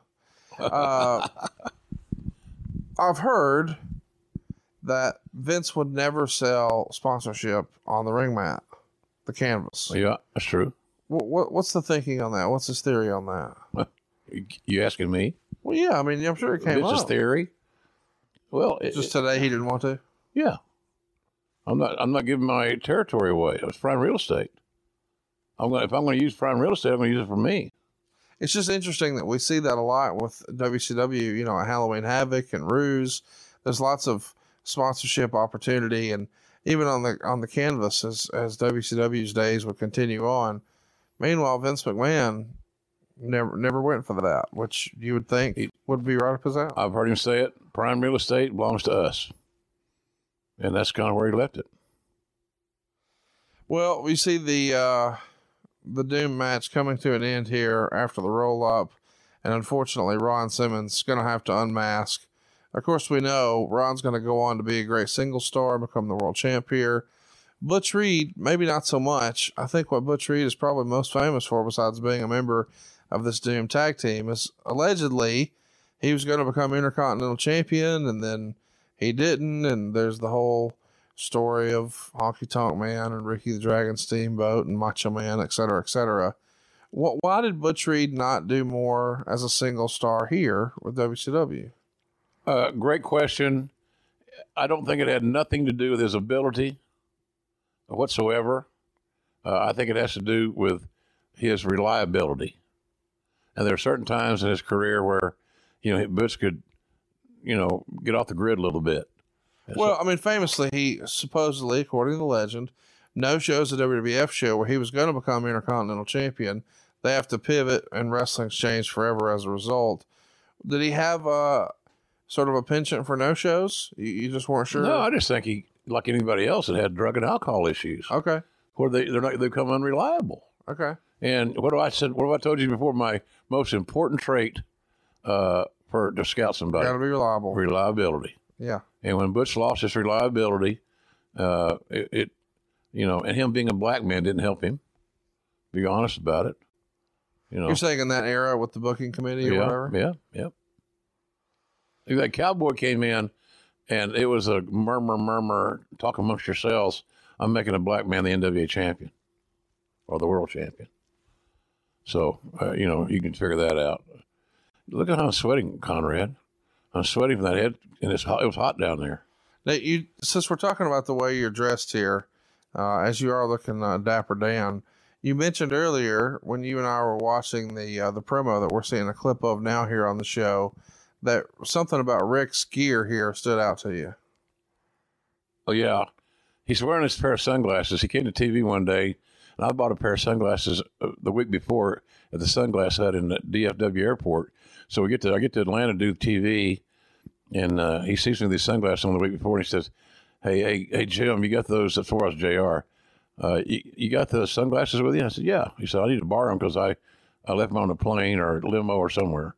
So I gave them to him, and uh, I, I no, he bought them, and so he's wearing them on the show right here. So you go back and look at these are JR originals from the Sunglass Hut in the DFW, but Naitch's liked them and they fit him well. He looks good in them. Hey, and here's the thing we're going to show. Flair hit Sting with the the best right hand sucker shot. Boom, right there. I mean, he stepped through, he popped his hips. I mean, that was a real bar fight right hand, not a working punch. So it was a heavy duty angle. Great stuff. Go out of your way to see this. What a memorable moment. Uh, if you were growing up as a wrestling fan in this era, you know, it's one of those deals where we've talked about it a lot, you know, you know, we may dismiss this or that, but then we say, oh, but this was real. Yeah. And the physicality here and just, you know, the the fervor by which it's carried out, you know, Arn and Sting and Ole. I mean, Meltzer, when he's writing up about the angle, he says that Ole deserved an Academy Award for his performance. I mean, it was just very, very well done. Can't say enough nice things about it. And that's going to set us up for our main event. And our main event is. But Ole did that. You know, Conrad, we talked about this before. Booking. Ole booked himself as a heel right. because he was good at it. He was a natural heel. He didn't play a role. It was just Ole amplified. And that's what made it so damn natural. And then you got Naitch being Naitch, and he ain't heard Arn say nothing. Arn's the assassin. He's a silent killer. He'll say something when it means something. There you got Gordon Solie, Ole, Arn, and Naitch. Is that not classic wrestling? Damn right it is. And uh, said, look at that picture we're seeing on, the, sc- on your your giant screen. I think I'm going to drive you a movie. Uh, I can park my truck over here. Uh, that it just looks right for Gordon Solie to be on TBS. Uh, and I'm sorry, I'm soft-hearted, but I respect the man, and I believe that th- that's one thing our business may be lacking a little bit is a little bit of respect. And that's what Flair's here talking about now. You know, that this is the premier wrestling group in the world, and we allowed you to be a part of it. And you've got until the end of the show for you to give up your title contract three weeks from now at Wild It's Thing. kind of like uh, Chris Jericho gave Jon Moxley an ultimatum. There you go. And it's funny how things come around, they go around, as they say. So it's just, again, playing on human nature. The human events. The Sting was a threat, and he jeopardized the safety of the championship around Flair's waist. And so the, the, the change was, was coming. And this really, this injury really uh, hurt Sting in the long haul. Yeah, and of course, there's a, a bit of a spoiler for you. Sting is not an active participant in the match. He's supposed to be.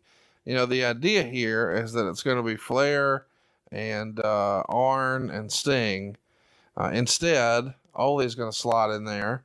Uh, it's going to be Ric, Ole, and Arn. They're going to take on Buzz Sawyer, the Dragon Master, and the Great Muta. And I know what you're thinking. Isn't that heel team versus heel team? Well, yes, it is. But at this point, the Horsemen have only been heels for a few minutes. Uh, leading into this, they were still a babyface. And the match is not going to be a good match. Um, things definitely get uh, changed in the middle because of the Sting injury. You could see everybody sort of stalling and then very quickly sort of scrambling for the finish. How quickly did you know? Could you tell when you're just watching it? No. oh, he's screwed. No, I well, I knew he was hurt. Obviously, the severity and what body part was it? His quad? What is his patella? Was it something else? Was it ACL? What was it?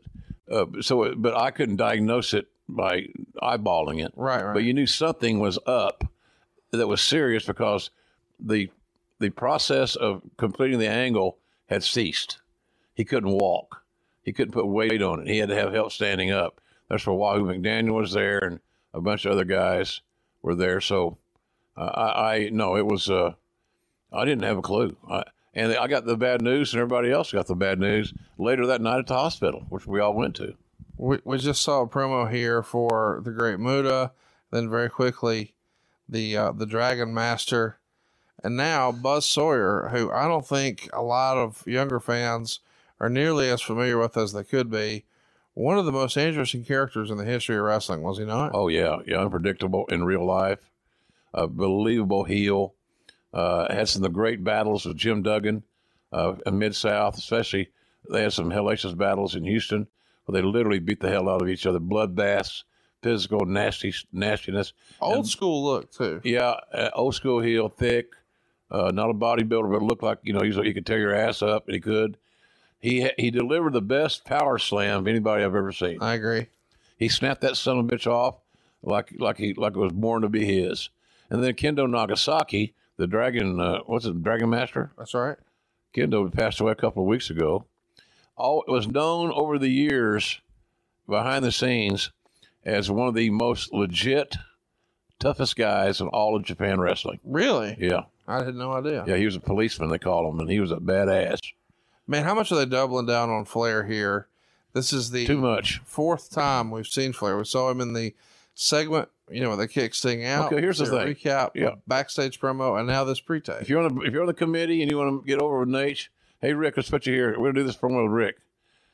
Now Ric would probably tell you, Ric, if somebody said, Ric, you think you're being overexposed here. So now if you say that, you got to justify to him and everybody else in the committee what you meant by that. Are you saying that he's not over? Are you saying that he can't get it done? No, asshole. I'm not saying that. I'm saying that if you you can't force feed people down fans' throats. You can't do it.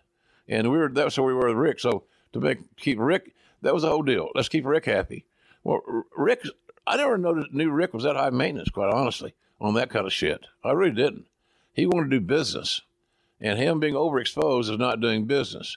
Here we see Double A, uh, followed by Ole, led by Flair to the ring, the six man tag. Flair's got the NWA title belt or World WCW title around his waist.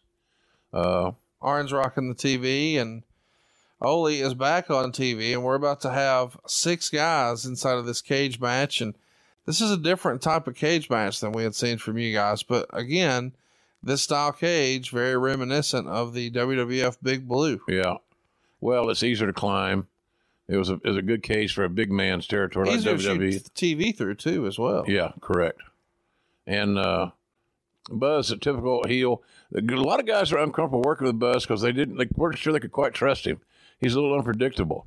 Then you got the great Muta getting introduced, spitting out the green mist.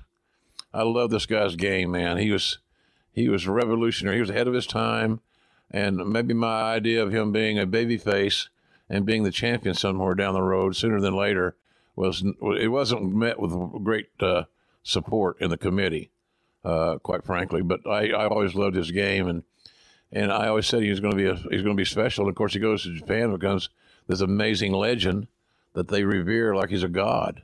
We should mention Meltzer would report the Great Muta quit right after the clash as well and missed the rest of the week. However, the NWA wants him back, and he's agreed to meet with them on Monday. If Muta returns, no doubt he will also be turned face, and they'll be dangling the carrot of a Rue's shoe deal for him should he agree to return. Several months back, the NWA was talking about coming out with a Muta comic book for kids, and when and if he ever returns, uh, that will no doubt also be discussed as well. Williams, as mentioned earlier, is gone, although he has quit the NWA before and come back. He's got a great Japan deal right now as he's under contract to tour for both All Japan and New Japan this year. The first wrestler to ever cross the promotional boundaries. Williams, had he stayed, was probably going to be turned as well after the pay per view show. So it's sort of fascinating that both the Great Muta and Dr. Death finishing up here, you know, two really top talents. You got to wonder what their 1990 could have looked like had they s- stuck around. Two guys working a less than full time schedule in Japan, getting premium money Yep. in Japan. It reminds me of what can be done in AEW. Guys are making a great living working a very part time schedule at best. Would you agree?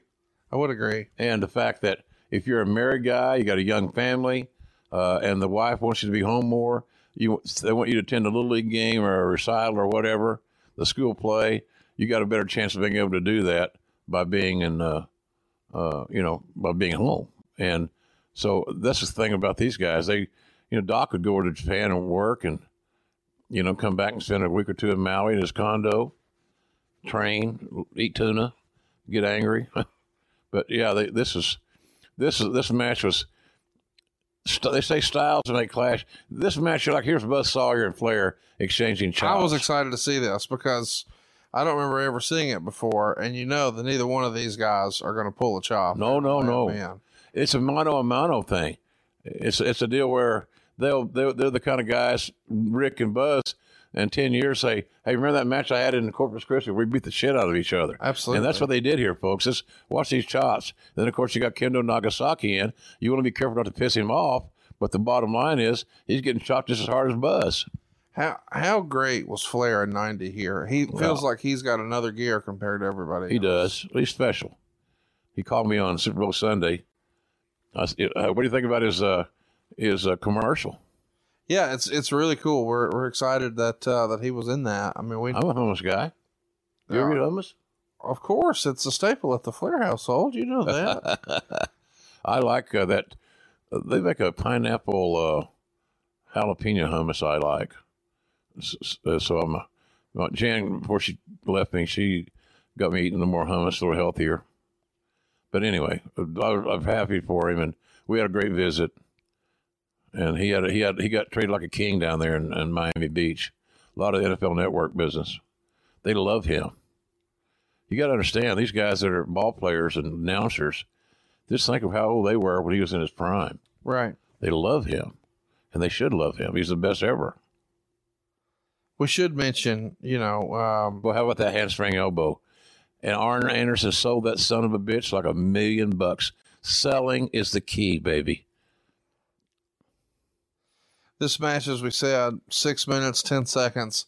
They're going to go home very quickly in just a moment here. You see Sting trying to climb in, Doug Dillinger trying He's okay right down. now.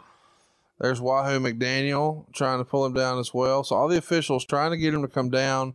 There's Brian Pillman trying to help out, trying to keep these guys separated. Flair and Sting don't want to wait three weeks for Wild Thing. They're ready to do it now. And as you see, they're pulling Sting down. Everything's good. He's okay. They're trying to get him back away from the from the cage. You're not in the match. You're not a horseman anymore. You're you're persona non grata. Sting's pulled back by by Wahoo, Brian Pillman, at Doug. Dillinger. Yeah, crowd's going gaga, as Pat Pat Patterson would say. Please, gaga.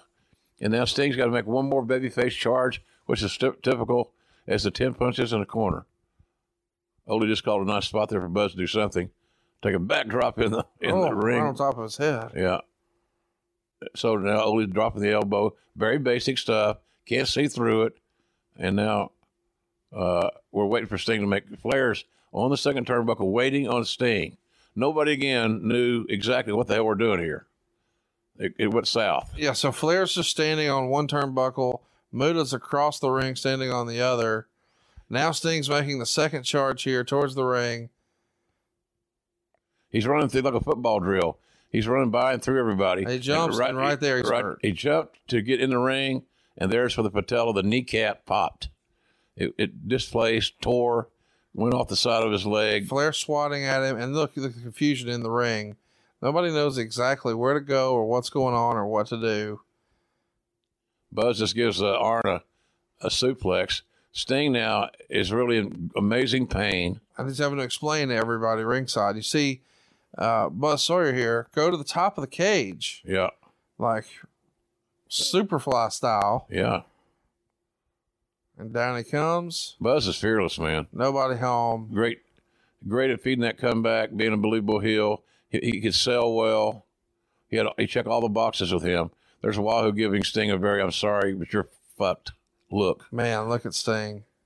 His break was here. It was just time, and he knew he was screwed. He didn't know what was, how badly he was injured, but he knew he was injured enough. There's, there's the old double A spine on the pine, but uh, the Steiners are there now. Are or are they? Yeah, and so this is going to be our finish. and it sucked, but they did the best they could with it. Arn gets a Arn's going to get the pin. Dragon Master into the into the cage rather poorly, and then boom, DDT from Arn. One, two, three. While the while the heels stand and watch, because they're ready for the post match angle that has not yet happened, and they're trying to communicate that to Flair because he's like, "Wait a minute, what the hell? Come back down here." They open the gate and he realizes, "Wait, we're short on time. We got to do this." And Flair beelines, man. Look how committed he is. Look at that 40 time. He can make the combine look good. But Flair runs, jumps over a, a Wahoo, potatoes Wahoo. I remember Wahoo talking about that after the show. What are you doing? What are you thinking? so then we go off the air with a big fight. And you know what a crazy way to go off the air. And I got and I got and I got producer credit. Yeah, you're the first name listed. Well, thank you very much. I'm on the booking committee. I'm, I'm exercising my strength and my influence. Well, there you go. What a remarkable way to go off the air, though. You know, with this mad dash, Sting and Flair trying to keep separated. The guy that was striped shirt that walked by us there was Yeah. the great Gene Anderson. oh wow! Mm-hmm. God, he was a tough guy. Whew. So let's just sort of set the backstage here, or the backstory rather. We've got uh, it's 1990 on the other channel. We're setting up for Hulk Hogan to sort of pass the torch to a neon painted up babyface superhero Sauced named up. the Ultimate Warrior. Yeah. And here in the NWA, we're trying to do the same thing, but instead of doing it on April 1st, we're hoping to do it at the end of February. And we're going to put the passing of the torch on the shoulders of our biggest star from the 80s, not Hulk Hogan, but Ric Flair. And we too are going with a younger, crazy haired, neon face painted baby face Sting. Better worker, better athlete. No doubt. No, not arguing it at all. But it was supposed to happen at the end of February. Mhm. Instead, it winds up happening in July. I think most people, after they see the injury to Sting, they assume he's going to be out seven, eight, nine, ten months. He makes it back in record time. The match at Great American Bash was tremendous. Talk to me about though, you know, how much it hurt the promotion and or Sting not having it happen at the end of February. Well, everything was built, Conrad, for the crescendo, uh, and uh, you know it was already promoted. Look at Tony. Look at the haircut. Maybe you get a haircut like that nowadays. I don't want to pay for it. Uh, but it, it, was uh, it, it was the time. It was his time. It, everything had been built, positioned, guys put in front of him, doing all these things uh, to make it more challenging and daunting. To put the to put him to put the, the championship that Flair held so uh, embraced so much in jeopardy. But then it all went to hell, and that one hop up on the cage where his patella went to hell. So it was a bad, bad break. We had to basically start back over with him, tell another story, get him rehabbed, and uh, we could have probably done a better job of uh, weekly rehab videos, uh, better produced, well produced, to show how hard he's working to get back for you fans, so to speak. The little stingers are waiting, blah blah blah. And oh look, the little stingers was something I started, and all that was is a, was stealing material from Say Your Prayers and Eat your vitamins. yeah, that's all. It That worked. works. So It bar absolutely it, man? By the way, um, we should mention that's not the only injury, but it is the only injury that most people talk about. Brian Pillman uh, got banged up on the cage for real. Uh, he was smacked in the eye. Yeah. Wound up uh, juicing for real. Hard way cut. Needs to go right to the hospital afterwards and get stitches. Uh, so uh, that finish, man, a hot finish. And uh, Ric would write about it. I didn't know he'd gotten hurt. He dropped to the floor, tore his patella tendon. And as he's walking up the ramp limping, I'm thinking he's just working. So I run and tackle him wide open on top of the ramp and start beating on him. And he says, Ric, my leg's broken. Please get off of me. And uh, he says, You were gone for a year, but it was all my fault. Uh, you heard it initially falling off the cage, but it sure didn't help me jumping on top of you. so uh, we're set now. Uh, we know we're going to have to call an audible. Meltzer would be pretty critical of the direction that they're going to go because, as we know, Sting is out, so they go with Lex Luger. And Luger wasn't ready. He wasn't ready skill set wise. He wasn't ready getting being overwise. We were force feeding Lex Luger. It was so obvious that there became a backlash. It was not an organic push to create a babyface persona that everybody could rally around. And, uh, you know, there were better options, I, I would think, that we thought it through. Uh, but the Luger was the guy who was standing there. We, we got to go with Luger. Why do we have to go with Luger? Why can't we all sit down and brainstorm this this uh, catastrophe, this this cluster, and come up with another plan? So so at the end of the day, we want to get Flair stronger than ever, beating people. And when Sting comes back in July, people will be salivating because Flair will be red hot, and Sting will be returning. It, that was the storyline. But we didn't, you know, we took a lot of we took a lot of Flair's success for granted, I think, too and then overbook him and overexpose him. And I don't know, it just was a cluster of errors um, uh, on a, from a creative standpoint. It shows you how inconsistent creative can affect your brand. Right. You know, you think you think the WWE stock is going to be down because creative is red hot? Of course not. Creative solves much many issues, and when somebody gets hot, and you can run with them for it's like we talked we talked about this the other day, and I was talking to somebody in uh, in Miami this weekend about that. Maybe Rick. We'd start an angle. Uh, uh, we did the, the, talk about the when we did those Rumble shows here yeah. lately. An angle would start at SummerSlam in August. They'd blow it off and, and not blow it off, at least have a crescendo match, a deciding deciding match, and maybe a blow off in in January. So now you wonder, will this audience today, will they withstand a four, a five month build before they get their payoff. I say they will if it's done correctly and the stories are provocative and that something's new added to them. But we seem to be believing that what the uh, Twitter and social media says, Conrad, nobody's got attention span anymore. They have a great attention span if it's good shit. Absolutely. If it's not good, then okay, what's next? Well, what did you think of the show we just watched? Meltzer says it's been a long time since I've disagreed with the majority viewpoint on a show. On the plus side, the improved graphics made the show look like a WWF Saturday Night's main event. The interviews and character development openings were also a step in the right direction, even if many would find them too WWF like. Right. However, as far as quality of matches goes, this was the weakest NWA Big Show going back for at least a year. Even though purists may not like the Norman angle, since Norman is a comedy figure and kept in a certain spot, I found the finish funny, but the match was terrible. Funk's grill with Luger was terrible. The Horseman angle was brilliantly executed, but this was not the time to do it. The announcing, particularly Jim Cornette, was top notch. Hey. Cornette had so many zingers, I had to watch the tape three times to catch them all. Ross did nothing to hurt his rep as the best announcer in the business. Thank you very much. However, there's a line between advertising and annoying, and the endless plugs for the 900 number were oh, truly annoying. Absolutely. You think you're annoyed listening to it? I was equally annoyed having to pitch the shit. And that was a mandate, man. That was like so many times an hour or something. It was ridiculous, where that became a big deal. Did he get the mentions for the hotline in? They're looking to make, man, they're trying to rob Peter to pay Paul. Find a new money stream anywhere you could get it. And the, the 900 number uh, had was having some success. And, and it, was, it, was, it was cash right then. You know, well, $1.99 or 99 cents a minute or whatever it was. So uh, it, it, was, I'm with Dave on that. I, I, I'm with you. We, we, we shoved it. Fans don't want anything at any era to, be force fed or, or demanded that you like this or you dislike this. Let them make their own mind up uh, with with a in a fair length of time. Not this week, maybe not next week, but over the next several weeks. Then we can determine if you like what we're doing or you don't. But we got to have a little bit of a little bit of time to let it evolve, and we don't get that much anymore. So I didn't I didn't the show was I didn't like the vignettes. Uh, I, I Norman uh, at the zoo.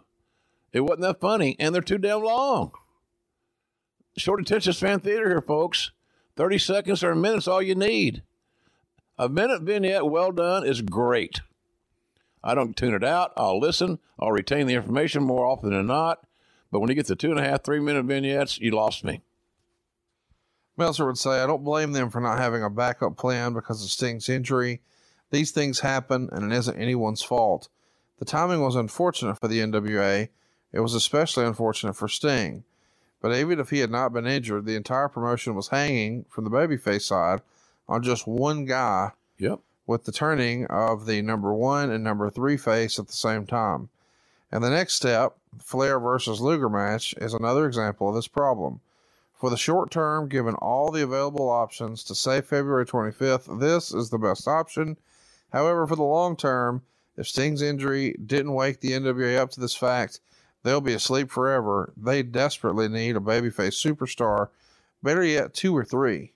If Luger wins the title or even if Flair retains, the NWA only has one match capable of headlining for three months or even six months until Sting comes back. And while Flair and Luger can put on good matches nightly, they've already been doing it nightly since mid December, and all these turns have to be a turnoff to the casual fan and a total confusion for sporadic fans. So, that being said, Dave is really thumping here that we have got to have another babyface superstar. And it feels like you had a good idea with Muta, but the patience had just worn thin and we couldn't couldn't put Humpty Dumpty back together again. Nobody wanted Japanese babyface Conrad. Let's be honest about it. It, it, there was not objective booking in that regard. Uh, he was a natural. The other thing about that, uh, the, the Sting match, you know, it could have been a big thing where uh, you, it's easy to go with Luger. But what if you're going with multiple people? What if you're going like a three way match or a four way match? And Flair's raising holy hell about it because he's got to beat three guys or two guys or whatever. And he does it. Uh, you know, there's there's things that could have been done there. Look at that array of talent we saw tonight on that show. You're telling me there's no potential uh, babyface stars there of course. that we couldn't have used? Come on, man. Is the fact that again, when you get a, a strongly uh, wrestling flavored committee of active performers, it can be very challenging. And I think that's what we see very, very uh, uh, obviously, very clearly uh, with our booking committee at that point in time. It was very, very frustrating. And, and, and then for me, I would they would leave the booking committee. Cornette would go back to Charlotte, Flair go to Charlotte, Terry go back to Texas. Uh, you know, so who stay? Who lived in Atlanta is going to stay to finish the four match? Right. Me. And uh, and I don't I didn't mind the work, but the deal is, look, if you're if you guys are going to leave on Friday afternoon so you can get home, and you're not booked this weekend, you, so you can get home, that's cool. But don't don't bitch about how the segment runs because you weren't here to, to give any feedback to it. All you're doing is giving me elements, not putting the elements together. When you called this show, you were 38 years old. I'm uh, I watched this show with you through 38 year old eyes if you could go back and tell 38 year old you something different that you saw, you know, mm-hmm. with all your experience since, what would you have done differently? If you're on that committee, you had an opportunity to make a new babyface superstar. Well, who would it have been? You saw uh, what I would have done differently. Personally, would have been used less pronouns. I know we joke about that, but when you say they did it, who are they? because the in the in a, in, a, in the heat of the moment, fans need to know hear names. Uh, you know, Ric Flair's the greatest of all time sounds better than he's the greatest of all time. Yeah. So if you walk by, if you're walking in the, in, in the kitchen and just walking the house, and here's what I say: He's the greatest of all time. So you wonder who the hell is he? Right. Who are they talking about? Well, but saying Ric Flair is a different ballgame. So that's what I would have done there. Uh, I would have, I would have, Muta was the guy. Right. If nothing else, Flair and Muta could have had a killer match. Uh, Don't you agree? Well, it just feels like if you were trying to, maybe when the horsemen start jumping, uh, Sting earlier, maybe Muta makes the save. Muta just got beat by Arn Anderson for the TV belt, and they become their brothers in paint, and they've had issues before over the TV Mhm. belt, but now they could get together and come against. And We couldn't do it that night because nobody knew all these missing things. sure, But after the after the fact, and after the patella was diagnosed as what it was, his time on the shelf was going to be what it what it was diagnosed to be. Then there we are. But uh, there's just, you know, to set, if I had the whole card in front of me, could I pick out something? Hey, look, uh, a Scott Steiner wouldn't have been a bad challenger. right. There were other things we could do. We had two weeks to get somebody as hot as we could, but not a stranger. Scott Steiner wasn't a stranger. No. Rick, Rick Steiner wasn't a stranger. No, What about Rick Steiner going for his first in, uh, first world title? That's a pretty special uh, deal. And he got his brother that can offset the Horsemen, or you know, Ole and, and Arn, those guys. So it, it made a little bit of sense. But what we did uh, screwed Luger because he wasn't ready, and people got a bad impression of him. And even though he was working with the greatest of all time, there's only so much fruit you can get out of some of these berries, man. So I I I, I liked. Uh, uh, I just it wasn't a good idea. We had bad booking, but it was the easy. Here's what it was. It was the easy booking. It was like, well, got to be Luger. Well, yeah, it's got to be Luger. Why? Because we don't want to think harder and go deeper in this idea, this concept. Everybody's got to make their plane. Is that what we're talking about here? So I, I'm I was very disappointed in my work at that point in that committee. It wasn't fun to be on it, but they had to have a record keeper. When they left to go home, somebody had to get the formats done, and and and, and that was oftentimes Tony and me. Tony was a great help in that regard. He's very smart in that area. Well, as we know, Tony's going to be coming back to the company after WrestleMania. That'll be his last show. But WrestleMania six, you know, is is sort of the uh, uh, what's going on on the other channel, and the timing is interesting because we talked about it earlier. Their biggest name from the '80s, Hulk Hogan, passing the baton to the Ultimate Warrior, and and here your biggest name of the '80s, passing the baton to Sting. But instead of it happening in February, it winds up happening in July, a few months after the Ultimate Warrior had already been crowned. Do you think that was on your radar at all from a a promotional standpoint that we're going to have the new young hot thing, and then you, you weren't first there? Warrior was. Uh, yeah, it was. A, it was we wanted to beat them to the punch. We wanted to get our roll out our new model, our new uh, poster boy, because we knew that our poster boy was a much better athlete, Sure, much better performer than their poster boy. absolutely. So, uh, but the timing just got uh, went to hell on, on that patella injury. So, yeah, it was obviously on the radar, and we had the chance to get ahead of the curve, Sure. but uh, it didn't, didn't obviously didn't work out that way. Well, it worked out for us this week, and we hope that you guys enjoyed us visiting Clash of the Champions 10 on the 30 year anniversary. And what a special show it was!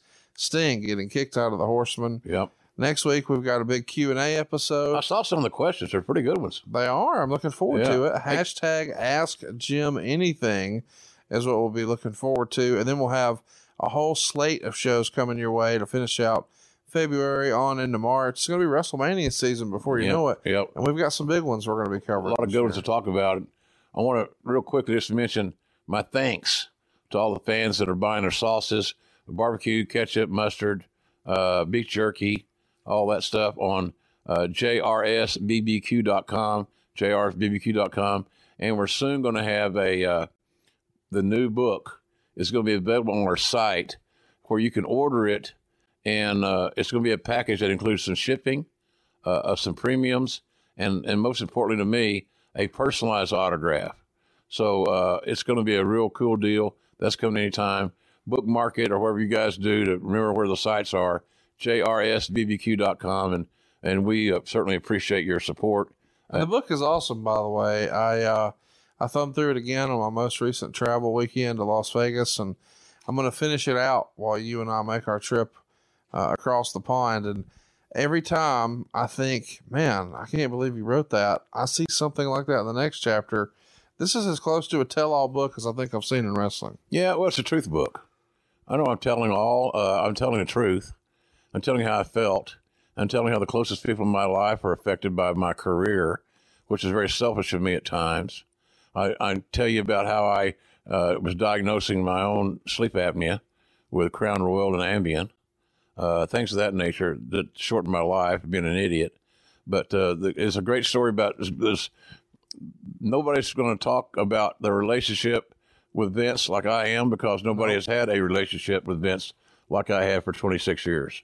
And uh, I value that relationship this very day. It may sound crazy. I talk about Austin.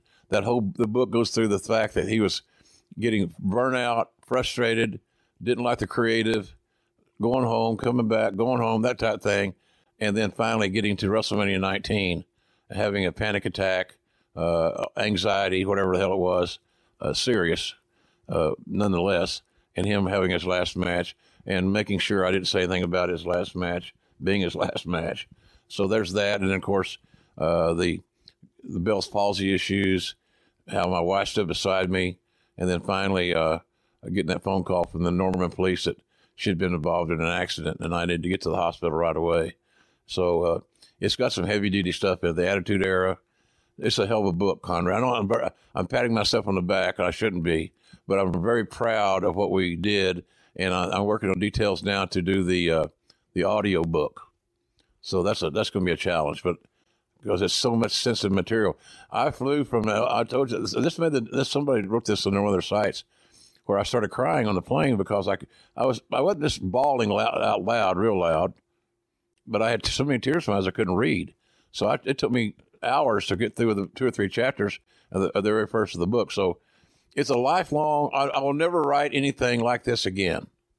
This is it, and I hope that folks will give it a shot. And Conrad, I'm glad you liked it, and and uh, the guys that are reading it, the advanced copies, uh, seem to all be pretty happy with it. They're not just kissing my ass; they like the book. Yeah, I mean, listen, you, I feel like I know you pretty well, not only because I've listened to your podcasts and and and, and read your books and uh, and read your blog and, and and you've been the voice of wrestling for my entire life, but even I found something new seemingly in every single chapter where it was like, yeah, I didn't know that. So. Yeah go out of your way to get it. We're going to be promoting it a lot here on the show. Uh, it is going to be the best wrestling book of the year, without question. And uh, the rumor and innuendo is that you're going to be promoting it across the country. So stay tuned. Yeah, big time. We'll have some details as you're making your way around the world to uh, promote AEW. You'll be promoting the book as well. Absolutely, Connie. And I tell you, I want to thank uh, uh, Tony Khan for for uh, for being so generous with TV time to let me mention it. Yeah, and that's he don't have to do that. Uh, that that's not part of my deal, but he does it because he's supporting my efforts and he's a fan, and uh, so I'm uh, I'm I'm very excited about it. So, folks, uh, jrsbbq.com soon to have the books. Maybe the time you hear this, it's up there, but uh, I know we're working on it feverishly. Should have it done any day now, but uh, it's getting to be grilling grilling season again for me and Conrad. We have barbecue tonight. We did. We had some ribs, wings, and turkey, and I suspect that we'll have a little more of that before we uh, hop on the plane. Uh, we should. Needed. Well, it's needed. And we hope that you guys need a little more Jim Ross in your life next week. It's every Thursday on Westwood One on your ride in. Tell a friend, hit the subscribe button, follow us on YouTube, follow us on social media at JR Grilling, and uh, tell a friend about your new favorite wrestling show, man. Only on Westwood One every Thursday. Grilling JR with the voice of wrestling, Jim Ross. All right, man, as we're wrapping. John brings his skewed sense of humor. Jeff brings tips to cut strokes off your next round. Together, it's those weekend golf guys. They'll pay a lot of money to PXG and Titleist and Callaway and on and on and on, right? How many yards do you think you're going to pick up with that extra driver? I think I can get an extra 5 to 10. What if I give you 15 to 20? you pay me more. Jeff Smith right? teaches on the sliding scale. those weekend golf guys, the podcast, part of the Believe Network. Just search B L E A V on YouTube or wherever you listen.